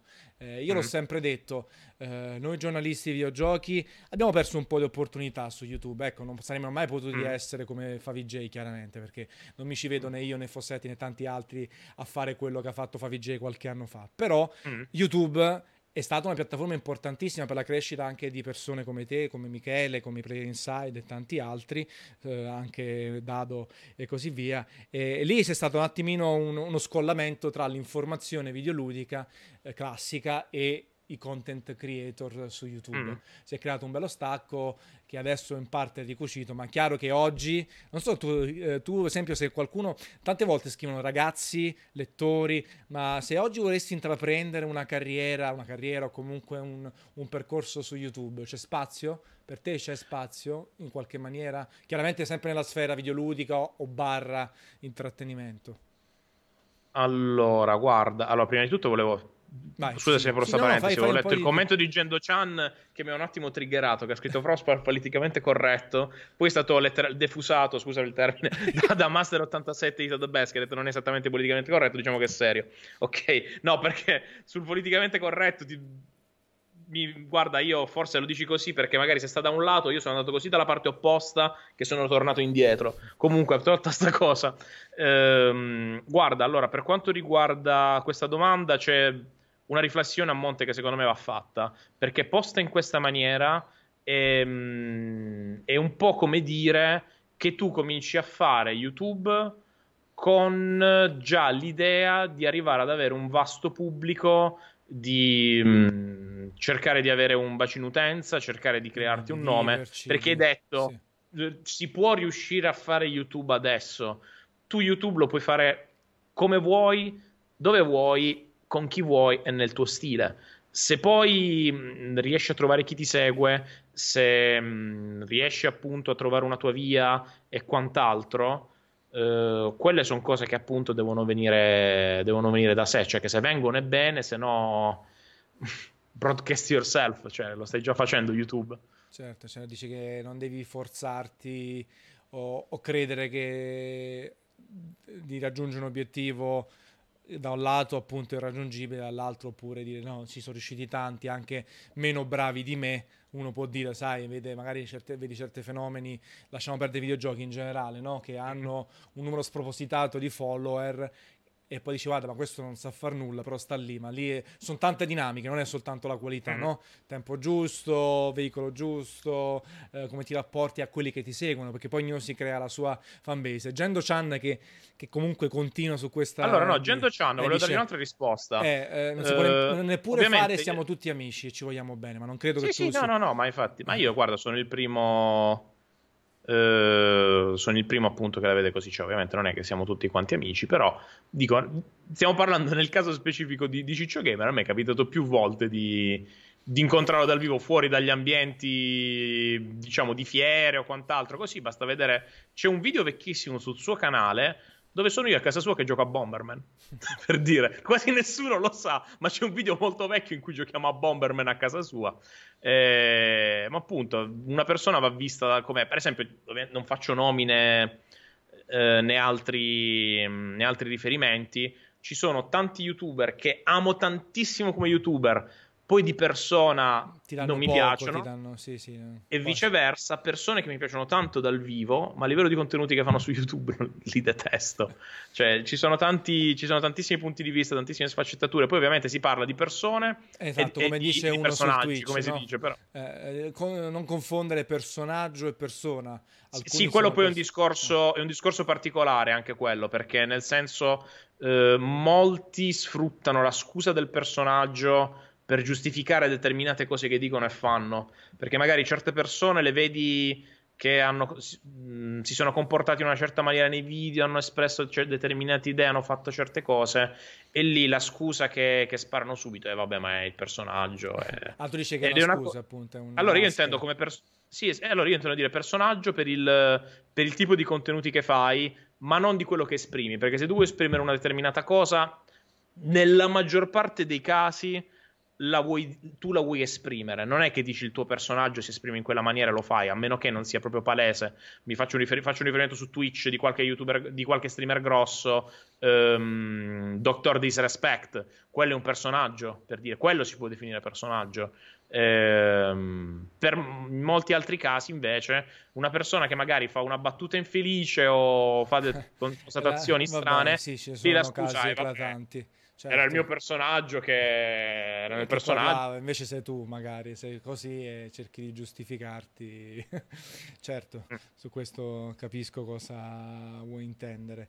Eh, però, appunto, poi eh, secondo me è anche quello che tu cerchi. Nel senso, la classica domanda che uno può fare eh, a, a, un, a, un, content creator, cosa vuoi tu da, dalla piattaforma, cosa vuoi tu dal tuo canale, punti eh, agli accessi, punti ai soldi, punti ad avere grande visibilità, avere gente che ti ferma in mezzo alla strada, un mix eh, a divertirti e guadagnare, cioè ci sono veramente tanti step, no? Talvolta mm. uno ci, si ritrova dentro nemmeno volendolo, perché immagino che soprattutto... Come ti ho detto appunto. cioè nella bolla di YouTube quando alcuni di voi siete cresciuti pesantemente, magari manco ve lo aspettavate così tanto. Uh, mm. o- oggi, chi inizia oggi, eh, sicuramente come hai consigliato tu, deve provare a fare qualità o comunque prendere la sua strada, non pensare, oh cacchio, voglio fare anch'io 100.000, un eh, milione, allora... che altrimenti non ci arriverai mai probabilmente oggi, una roba del genere. no, esatto, ma poi tra l'altro c'è in tutti i vari gruppi magari di in cui si parla di YouTube, c'è discussione. Tra l'altro sono anche molto attivo, tra, per dire, sui, sui, social, magari gruppi esterni che non siano metti, parliamo di videogiochi e tutto, partecipo in genere molto alle discussioni. Sì. Eh, molti magari che se ne escono, una cosa che odio, che va avanti da anni, generazioni di persone, e eh, ragazzi, ma io non riesco a capire cosa succede, cioè io ho seguito tutti i trend di Google, ho seguito tutte le indicazioni per riuscire a fare un format perfetto, ho seguito tutte le linee guida per una thumbnail così, ho seguito tutte le regole del marketing eh, nel parlare, fare, ho utilizzato, ho fatto, program- diciamo. ho fatto programmazione eh, neurolinguistica, quindi è impossibile che Dizione, il mio video... Sono perfetto, sono bravo. Ti, eh. ti regola io con questi numeri e con questi mi piace, dovrei aver raggiunto in tot tempo quelle... Ci sono tutte cose, credetemi, quasi, quasi nessuno, almeno agli inizi, ci ha mai badato a queste cose ed è una cosa insopportabile da vedere perché quasi quasi eh, per qualcuno può sembrare quasi un matematica, cioè sì. il livello il, le views arroganza, forse. Sì, arroganza, ma poi effettivamente mh, mm, cioè, se una cosa va bene, va, se, no, se non deve andare, non va. Cioè, per dire, io ho acquisito una determinata skill nel capire già un determinato tipo di video. Ok, questo andrà benissimo, questo andrà un po' così così. Quello così così lo faccio comunque perché ho piacere di, di, da parlarne. Sì. Per esempio, io so già che se faccio il video sul Taiko no Tatsujin, se lo fileranno in due persone, però ho piacere di farlo, cioè quelle poche che lo vedranno lo apprezzeranno, cioè eh, funziona così. penso che ti venga lo sconforto se ti, ti, basi soltanto sui algoritmi, numeri, no? Sia se fai grandi numeri, perché magari fai ogni volta 100.000 o 200.000 e una volta che fai 40.000 vai in depressione, sia viceversa chi dice ho il contenuto più figo del mondo, l'ho fatto ad hoc per, per tutto e poi mi fa 100 letture e, e va in depressione uguale. A quel punto, no, eh, nel primo caso, appunto, eh, magari eh, il mood eh, crolla, nell'altro caso addirittura magari stoppi di fare video anche se c'è da dire, perché volente mm. o nolente ci sono, c'era uno sul Twitch stava scrivendo che, che ha trovato grandi perle anche su Twitch Italia, sia tra quelli che fanno migliaia di persone, sia quelli che ne fanno 10. Alla fine il lettore singolo non dovrebbe badare no, a, a, al numero di chi segue una persona, no? Pi- piuttosto al contenuto. Poi chiaro, probabilmente se fai 10 persone non ci campi, e amen. Devi pensare mm-hmm. a affiancarlo a un altro lavoro. Eh, se poi mm-hmm. puoi unire lavoro e, e, e passione, è la morte sua, come si suol dire. Esatto, ma mi è piaciuta la morte sua, che è proprio, è proprio di, di, noi, cioè da, da noi. La sì, sì, ah. si, si usa dire tantissimo anche a Bari. E, e, quindi questo. E quindi par- tu allora, dove, in che direzione vai? Cioè, in che direzione vuoi andare? Comparliamo di videogiochi. Eh... Guarda, io sinceramente ho qualche plan, diciamo, sia che si può dire sia che non si certo. può dire. Nel senso che sto puntando molto non tanto sul um, cioè sia sul canale ma anche molto sul sito tutta la rete social che vi è intorno nel senso che il mio interesse principale è quello di mm, come, come, come si può dire um, cercare di essere una fonte credibile e affidabile eh, per quanto riguarda il mondo, il mondo, dei videogiochi. Ovviamente si va a cercare pure di, di mantenersi con questo, quello, cioè è inutile dire che non è vero, perché si fa anche per quello. Però ovviamente lo devi fare con la passione, perché effettivamente tu, chiunque può mettersi a punto, una volta raggiunto determinati numeri, a fare attenzione ogni regola di marketing, ogni strategia per cercare di salire, ehm, puoi farlo tranquillamente, ma io lo faccio diciamo con un fondo dove cerco sempre di, di essere apprezzato per quello che faccio, nel senso che eh, per dirtene una, io pure quando scrivevo agli inizi poteva essere pure sul giornalino scolastico al liceo per dire di recensione o quant'altro, quando il videogioco ancora diciamo non era eh, diventato un fenomeno di massa come era il cinema all'epoca oppure i fumetti um, sto provando molto piacere a vedere apprezzato quel che magari in tantissimi anni uh, non era visto di buon occhio, nel senso stai perdendo veramente, stai dedicando veramente troppo tempo ai videogiochi, stai perdendo la tua vita sul gaming, eh,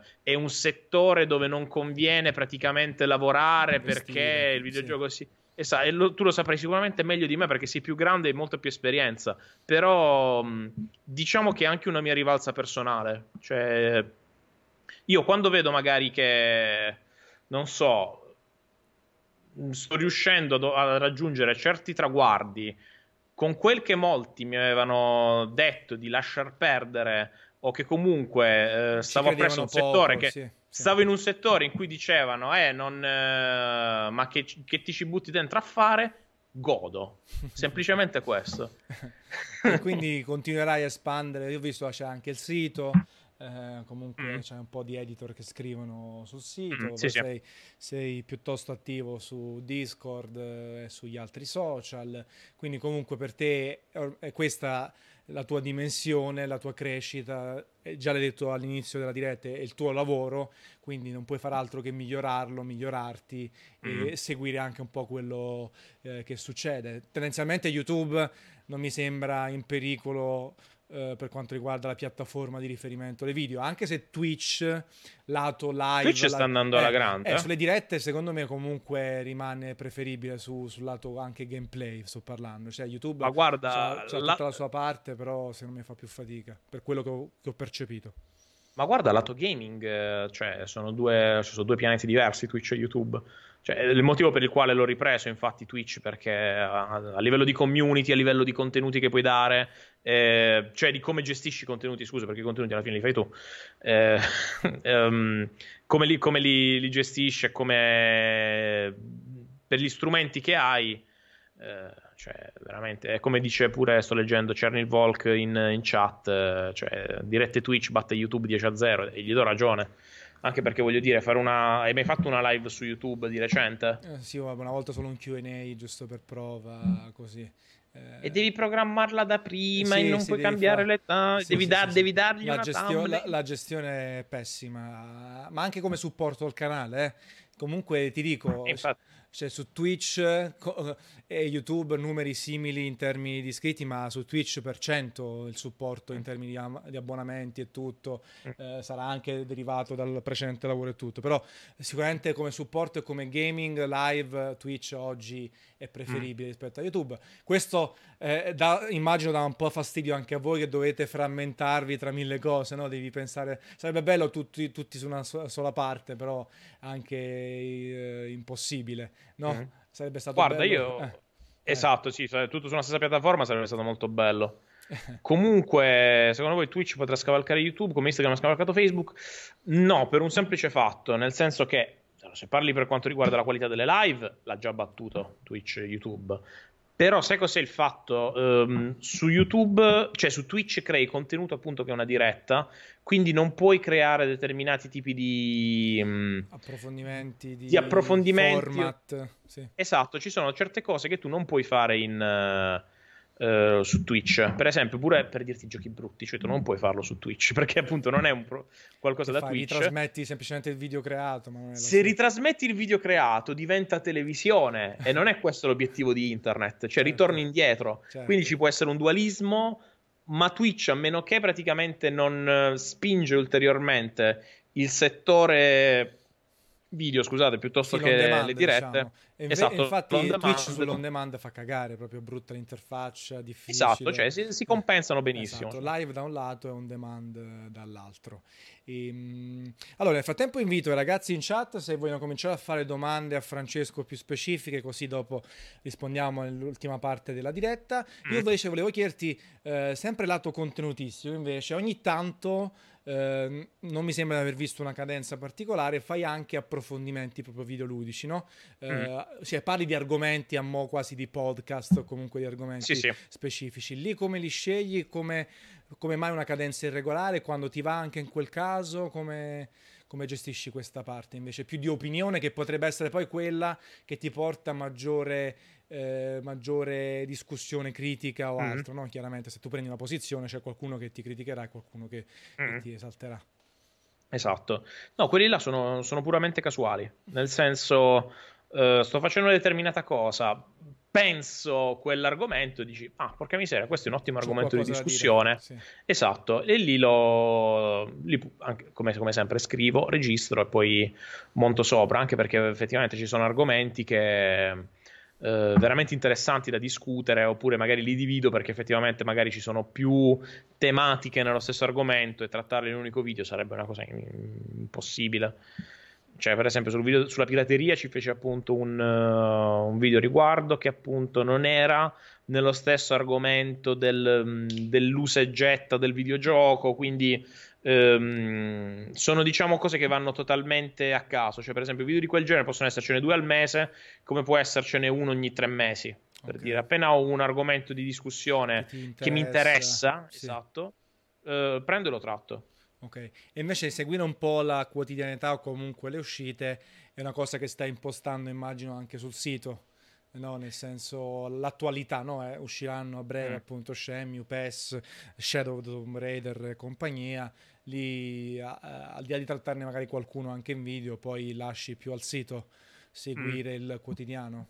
Sì, il sito fortunatamente adesso vive, cioè ha, ha la sua identità, nel senso che ha, ha la sua redazione, ha il suo caporedattore, i suoi ritmi, ha la sua struttura, quindi ri- si autogestisce eh, fortunatamente non, non, ho bisogno di seguirlo, poi, a meno che appunto non, non, si decide di fare qualcosa insieme eh, tra canale e sito. Per quanto riguarda me, vado sempre tu molto. Intanto, vabbè, tu, esatto, tu vai alle, alle, fiere, ci vai, eh, sarai alla mm. Gamescom di Colonia.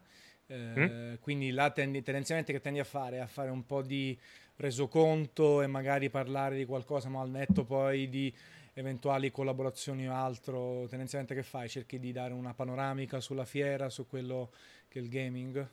Allora, guarda, in genere cerco di fare un video eh, che è appunto panoramica, come, come l'hai definita tu, nel senso che cerco di, mh, di, percepire quali magari saranno le tendenze del mercato nei mesi a seguire, magari nell'anno fino all'anno prossimo, Uh, per dirti, giusto per farti un esempio recente, il Computex di Taipei recente, sì, sì, sì. l'argomento principale per quanto riguarda i videogiochi... Ah, la gnocca.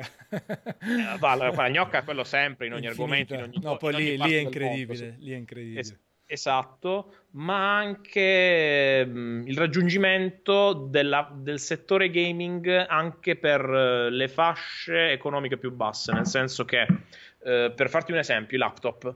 I laptop uh, da gaming sono giocattoloni da 2, 3, 4 mila euro, almeno li abbiamo visti sempre così.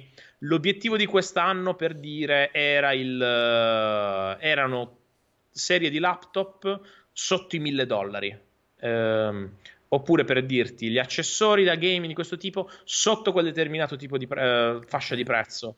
Quindi, vedi, uh, già capendo magari uh, per dirti anche un. che poi è una strada che ha battuto negli ultimi anni, secondo me, anche Nvidia con la serie 10, per un semplice fatto che um, con una qualsiasi delle schede 10, pure le più economiche, per dirti la 1050 Ti, sì. sei in grado di far girare tutto in Full HD. Cioè, magari non tutto al massimo, al massimo, però sei in grado di giocare tutto. Ma tu, se, per esempio, ti ricordi un periodo della serie 6000, 7000, 8000, per dirti pure il periodo intorno prima e dopo l'uscita di Crisis, se volevi sperare di far andare un gioco di quell'epoca Anche in maniera decente, decente certo. erano migliaia e migliaia di euro. Cioè, adesso invece con una scheda video che vai a pagare 150-200 euro come può essere una 1050 Ti, tu puoi far girare praticamente tutto, che era una cosa impensabile prima. Quindi adesso pure la fascia gaming sta scendendo, si sta cercando appunto di prendere un pubblico più grande una volta che si è collaudato con quello degli enthusiast, eh, che è una cosa che può andare. Eh, per dirti, questa era una tendenza così. Eh, due anni fa il, il, Gamescom, la tendenza principale era la, la realtà virtuale. Eh, quindi è sempre bello in queste fiere molto grandi, quelle principali, non tanto vedere i, i singoli, le singole cose specifiche. Infatti, sono in chat uh, GTX 8008, scheda storica. Infatti, secondo me è stata una delle più longeve in assoluto. Ehm quindi non andare Cap- nel, nel, particolare anche perché poi seguirlo da, da, content creator è complesso, tutte le cose specifiche, no? impazziresti, è impossibile seguirlo. Oddio, guarda, cioè, ho già una, una, quarantina di appuntamenti per eh, il no, Games. Quelli, sì, a parte quelli sì, no, parlarne, dico, se metterli sul canale è impossibile, chiaramente. Sì, no, quello è impossibile. Sai cos'è? Magari le cose più interessanti a livello di, di pubblico del canale, quelle si possono fare. Se è la cosa particolare, quella interessante, quella innovativa, quella che vedi per la prima volta lì, certo. cioè, interessante. Cioè, poi è triste molto spesso magari buttarsi soltanto, eh, su quello ne dobbiamo parlare perché effettivamente eh, mi fa fare delle big views, il nuovo Call of Duty X, eh, compagnia bella, ma adoro comunque ancora adesso trovare quella cosa magari particolare che suscita il mio interesse, magari può interessare a qualcun altro. Ho fatto tantissimi video su cose dicendo, vabbè dai, questa mh, interesserà giusto una piccola nicchia, poi in realtà sono, ho avuto risultati... Arrivato a essere eh, e fino al TGS, al Tokyo Game Show, che lì, vabbè, tutto il contesto, tutto il pacchetto, visto che quest'anno è organizzato con, con Gianandrea e i ragazzi sì, sì, di sì, Orion, esatto. che è mm-hmm. venuto qualche settimana fa nel, nel show. Ah, okay. anche io andrò in Giappone, beh, lì, lì, si apre un altro mondo che da quello che ho capito anche a te piace molto comunque. Il voglia. Eh, per me sono, sono, 25 volte oramai che ci vado, quindi lo conosco proprio a menadito. Mm. E quindi un altro mondo me- meraviglioso per gli amanti dei videogiochi, chiaramente, no? Mm. Proprio... Anche se te hai detto che GDR e JRPG non ti fanno impazzire, però i musicali... Eh, però ci sono i puzzle game, i puzzle musicali... Game, quindi chiaramente è impossibile non avere un'affezione per, per quel posto. Non te, lo, non te l'ho chiesto, uh, tu come, qual è stata la, la tua partenza, la startup uh, nel mondo dei videogiochi come sistema? In che senso? Cioè prim- il primo sistema con cui videogiocato. Ah, eh, allora, è stato per colpa di mio padre. Perché tua madre le armi e tuo padre... uh, con mio padre Commodore, Amiga e Atari 2600. Okay. Cominciato quasi in contemporanea con tutte e tre. Tutte e tre. La mia prima console mia è stato il Mega Drive. Eh, preso con il bundle di Altered Beast, che non mi è mai piaciuto come gioco. Eh, eh, Wonder Boy Monster World, che è ancora adesso il mio gioco che preferito. È fantastico. E poi da lì conobbi in contemporanea tra Sala e subito lo volli per Mega Drive Outrun. Vabbè, cioè Outrun era, ritornando sempre a Yu Suzuki. Esatto. Sì, e poi comunque Sega con le sue console, se, se, ha fatto una cosa bella è portare le esperienze o le sensazioni della sala giochi a casa. Esatto. È stata la migliore in tal senso di tutti, mm. di tutti i produttori di videogiochi che si sono susseguiti. Veramente sensazioni che viviamo un po' noi, poi alla fine abbiamo sette anni di differenza, quindi bene o male abbiamo condiviso una buona mm. parte del, dei, dei, percorsi, sale giochi che veramente hanno definito il modo di videogiocare, quelle sensazioni, quella passionalità che adesso è differente, è cambiata, siamo arrivati su, mm. su altri binari, adesso la sala giochi non esiste più, tranne in Giappone che comunque ci sono i club Sega, a, al netto dei pacinco, di quelle robe eh. veramente insostenibili, alienanti, no? hai visto quando entri in un pacinco sì. ti, ti, parte il cervello, ti esplode il cervello. Credimi, ho quasi ogni sera in Giappone, me ne vergogno un po', almeno, almeno una mezz'ora, un'ora era dedicata in sala, assolutamente. Sì ti spiego perché. Allora, eh, è un argomento un po' così da dire, però è così di nicchia che secondo me il lato legale è così così. Allora, per, per dirti, giochi musicali della Konami che ancora continuo a, a giocare. Qui vedo pure un mio amico pure alienato che ba- eh, bazzica il mio stesso tipo di, di, giochi. Per dirti, Beatmania 2DX, che è uno dei giochi che amo di più della Konami. Sì. Eh, non, le versioni che si riesce a giocare al di fuori del Giappone sono arcade rip praticamente sono, sono gli hard disk sì, riffatti della sala giochi certo. e necessitano dell'online per funzionare. Esistono dei sistemi eh, di server paralleli per riuscire a giocare col tuo computer quei giochi e ci sono accordi taciti tra chi rilascia i RIP e la Konami e le altre case produttrici per il quale devi rimanere una o due release indietro, comunque non è facile farli partire quant'altro, ti devi caricare crediti in maniera strana per poter fare determinate cose. Infatti poi arrivi là e vedi tutte quelle cose per cui è complessissimo farle partire, ci stai praticamente, stai proprio sul pezzo in Giappone che dici ok siamo eh. aggiornati alla versione giusta per dirti allora esiste, conosci il, il sistema Paseli? Sì. per quanto riguarda le sale. Sì, ok. Sì, Hai mai provato a ricaricarti la tua card Paseli dal di fuori del Giappone? Eh, non funziona, boh.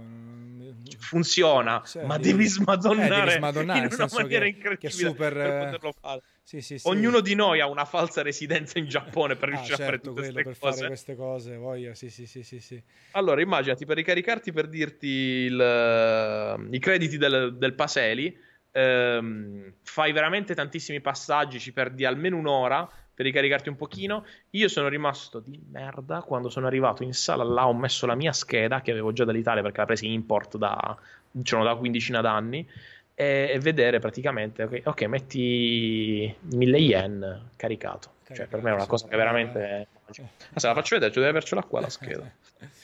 Eh, sì, sì, vabbè, il, il Giappone da questo in questo senso incredibile. Ah, questa è quella Poi, più recente. Eh, la, la, quantità, sì, mettiamo sempre vicino perché la luce altrimenti non si vede, sì, Konami.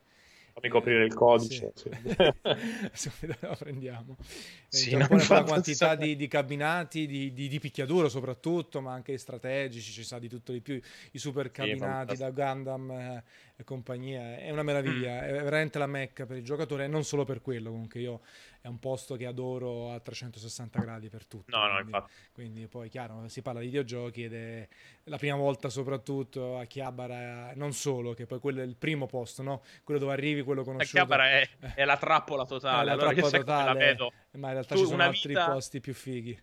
Molto esatto. Più fighi. Una vita, una vita, per il quale praticamente hai, abbiamo sempre scaricato perché magari non c'erano diritti e tutto quanto, quindi prima non si è potuto fare, vedere gli anime in streaming, te li scarichi, eh, tutto quanto. Eh. Quando vai ad Akihabara è il Giappone che mostra il conto per tutto quello che esatto.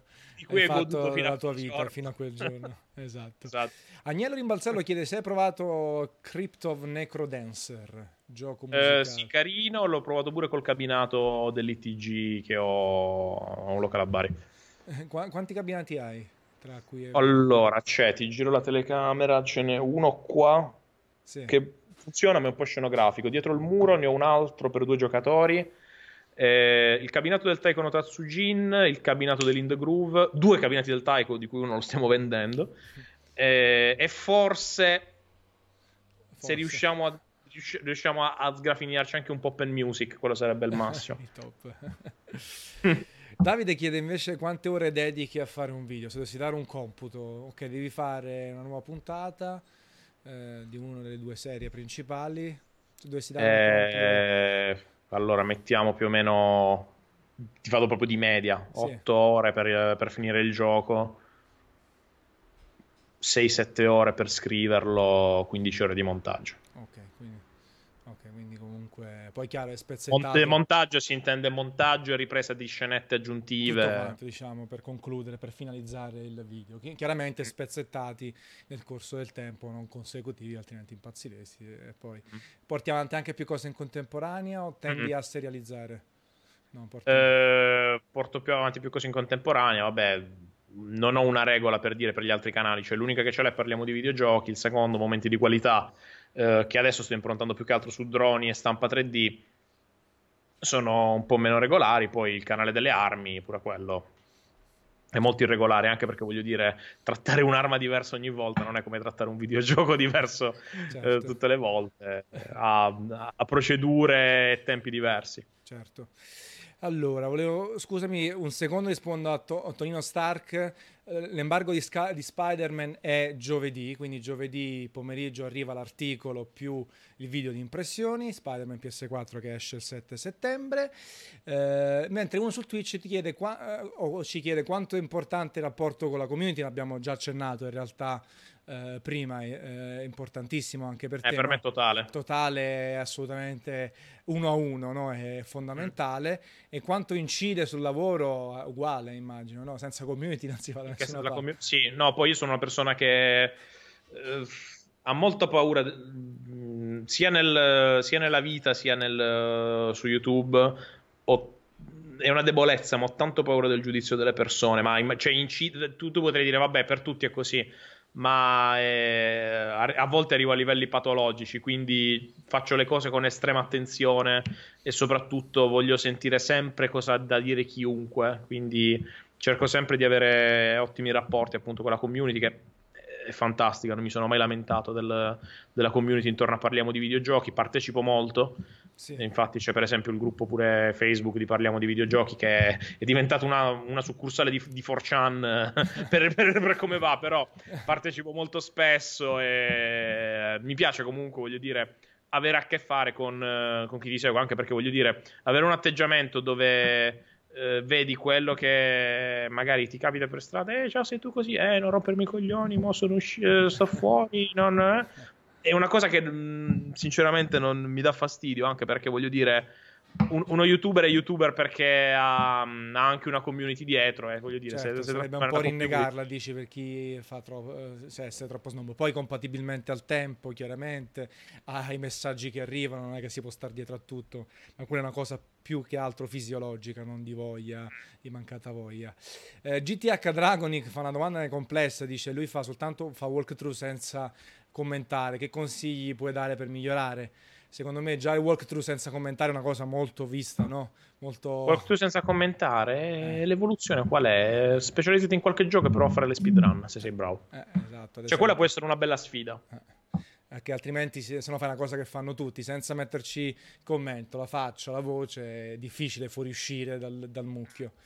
Eh, mentre Keon Himmerit nei tuoi piani per il canale ci sarà anche più spazio per l'hardware, magari il, ma- mining, mining? Allora, per il mining, eh, allora io avevo intenzione di fare un video riguardo um, spiegando bene come funziona, del perché è parzialmente sbagliato prendersela con i miner per uh, l'aumento dei costi delle schede video, che tra l'altro si è placato di recente, quindi non, sì. non è più tanto un problema e appunto c'è molta disinformazione intorno alle criptovalute, volevo un pochino chiarirlo in maniera semplice, perché effettivamente se ti vai a informare anche per dire da Wikipedia su cos'è una criptovaluta, come funziona, come si mina, come funziona, come è regolamentata, non troverai mai mh, informazioni immediate, non è quella classica cosa che vedi la, la definizione nelle prime righe e dici ah ok ho capito, è un argomento che purtroppo per apprendere al meglio devi, devi letteralmente metterti a studiare perché non è non è molto facile. Comunque, sì, almeno in un video penso che ne parlerò, giusto per fare un'informazione appunto per, quanto riguarda l'hardware. Sì. sì. no, ma concludendo comunque sulla, sulla, domanda, sì, sto riprendendo di recente anche a fare review di, di hardware perché sì, ho visto, li ho sempre fatti. Esatto, li ho sempre fatti, solo che avevo un po' diminuito, adesso sto un po' riprendendo. Bene. Eh, Furgoncino e gelati, domanda classica. Gioco preferito, dimmene solo uno. Cioè, Wonder Boy Monster Ok, quello che hai detto che hai citato prima, quindi senza sì. dubbio, ti ho visto molto deciso, quindi senza dover pensare sì. particolarmente. Eh, dice che, invece Web dice che nel gruppo Facebook un sacco di meme, giustamente. Vabbè, quello è il, è il, classico che arrivano, noi meme. No, ma, eh, ma, ma, ma non, mi fast- non, mi dà fastidio, cioè assolutamente, anzi il contrario. M- mentre De- Teo, eh, non si legge, Neo, Clyde, Cortax domanda specifica per te, cosa ne pensi delle armi che si possono stampare in 3D? Ti piace la stampa 3D, la riproduzione eh, di quello che fa, che ti piace in un tuo argomento anche? Allora, sì, stampa 3D ci, ci, siamo chiusi letteralmente negli ultimi due anni, stiamo producendo un sacco di, di roba. Quello è anche un... un non, l'ho, non, l'ho, mai detto in, uh, in maniera pubblica, ma diciamo che c'è un mezzo business pure da sotto per quanto riguarda la stampa 3D che sta andando bene, ma appunto è una cosa totalmente distaccata. Armi che si possono stampare in 3D, eh, due sono i modelli essenziali praticamente. C'è il Liberator, che è la pistola, quella che spara i proiettili di calibro 22 monocolpo, e il castello del, del come si chiama? della R15 perché sfrutta, lì si sfrutta un cavillo legale sul fatto che alla fine l'arma vera e propria di un fucile d'assalto non è tutta l'arma, ma è giusto il castello, cioè quella che contiene tutte le varie componenti. Se compri tutte le altre componenti, che alla fine puoi comprare senza porto d'armi perché non hanno matricola e sono, sono acquistabili da chiunque, addirittura online, cioè in Italia addirittura molte parti le puoi comprare online in questa maniera, ti stampi il castello, le unisci, almeno un centinaio di colpi riesce a spararli senza che si sfaldi tutto. Eh. È un argomento difficile a livello legale, nel senso che comunque... Eh, mm, sinceramente non ho un, un'idea precisa, nel senso che può essere un grande pericolo, da noi di meno, nel senso che... Mh, mm, una volta che ti sei stampato un'arma 3D, metti, ti sei stampato il Liberator e spari i proiettili calibro 22. Ok, sì. dove trovi il porto d'armi per stamparti un. Uh, un uh, per, per, andare scusa, in armeria a comprarti de- delle cartucce calibro 22? Cioè, se le puoi comprare, vuol dire che puoi già accedere alle armi, quindi è inutile stamparle. Negli Stati Uniti, dove praticamente se hai 16 anni puoi entrare in, in alcuni stati, entri in un negozio di, di, armi, che non sono mai considerati armerie, ma negozi d'armi. Tipo, dammi una scatola da, da, 50 colpi di calibro 22, vai da qualche parte, ti stampi due o tre pistole, pam, pam, pam, e già ti metti a sparare sì, con un, un certo ratio. È un altro concetto proprio, certo. Eh, X Pavilion 97, il gioco che aspetti più della stagione calcistica 2018-2019. Scemio 3. Scemio 3, siamo sempre lì, vedi? sì. Eh, d'altronde è quello che, di cui pare, ne abbiamo parlato, quindi sì. Sì, cioè, sì, sì, abbondantemente. Quando esce Scemio 3? Dai, spara. Eh, non mi ricordo sinceramente. No, dico, secondo te, no, realistico, cioè per davvero? cioè è stato più volte Guarda, avevano detto, sì. avevano detto, teoricamente inizio del prossimo sì, anno, sì. Fine... Ci credi? Non sarà mai così, no, eh. assolutamente. secondo me inizio... sarà secondo me fine di 2019, sicuramente. Eh, Oppure soltanto un paio d'anni dopo rispetto a Kickstarter, l'annuncio fine 2017 del Kickstarter. Eh, infatti. Invece una rubrica giochi meravigliosi No, e non ha senso. Cioè, quelli lì tratto. Quando, quando vedi no. che è stato in maniera naturale fuori dalla rubrica, in genere è un gioco che mi ha tratto e mi è piaciuto. Quindi, quindi non c'è lo... bisogno, o qualcosa di eccessivo al contrario, proprio da sì, incensare. Eh. Mm. va bene, va bene, dai. Eh, abbiamo... News su Project Libitina stavo vedendo. Sì. No, guarda lì. L'idea che, che ho su Project Libitina è che spunterà tutto all'improvviso quando nessuno se l'aspetta. Ecco, a sorpresa. You, you know Project Libitina? Yes. Mm, in chat. No eh, però sì sì alla fine quando meno te lo aspetti ci può stare. Sì. e, ehm, che ti volevo dire? No niente in realtà due ore sono passate molto molto velocemente. Mm, no, infatti. Fine... due ore? Sì sì praticamente solo 11 eh, sì, siamo... vedi eh, tra chiacchierate e risposte a un po' di domande ci siamo quindi adesso eh, ci hai detto parliamo di videogiochi, tutto il progetto anche tu a 360 gradi, sito, social, canale YouTube, canale personale, quindi li porti di pari passo. Eh, prossimo video quindi se ne parla, c'è qualcosa in cantiere anche se sei andato in pausa sì, estiva? Sto... Sto, eh. concludendo, sto concludendo alcuni video che avevo lasciato in sospeso, ve li posso dire tranquillamente. Sto, il monitor che sto utilizzando adesso che è mh, quello del, dell'Asus, il primo a 244 Hz, che è okay. davvero molto interessante. Poi c'ho giochi di pessimo gusto, che è la cosa più croccante. Sarà un episodio short perché anche il gioco è molto breve. E niente, qualche altro video che appunto Vabbè, stavo concludendo. La Gamescom si, si, riparte con, esatto, la, poi Gamescom con, si con la stagione alla grande. Va mm. bene, grazie Francesco per aver accettato l'invito, per essere stato grazie per aver stasera. E grazie a tutti i ragazzi che sono venuti in chat e ci hanno dato supporto. La, la puntata la trovate subito chiaramente in replica su Twitch, domani anche su YouTube. Quindi nient'altro. Buona serata a tutti, buonanotte Francesco e a presto. Buonanotte Buon proseguimento in bocca al lupo. Ciao a tutti. Ciao ragazzi. Ciao.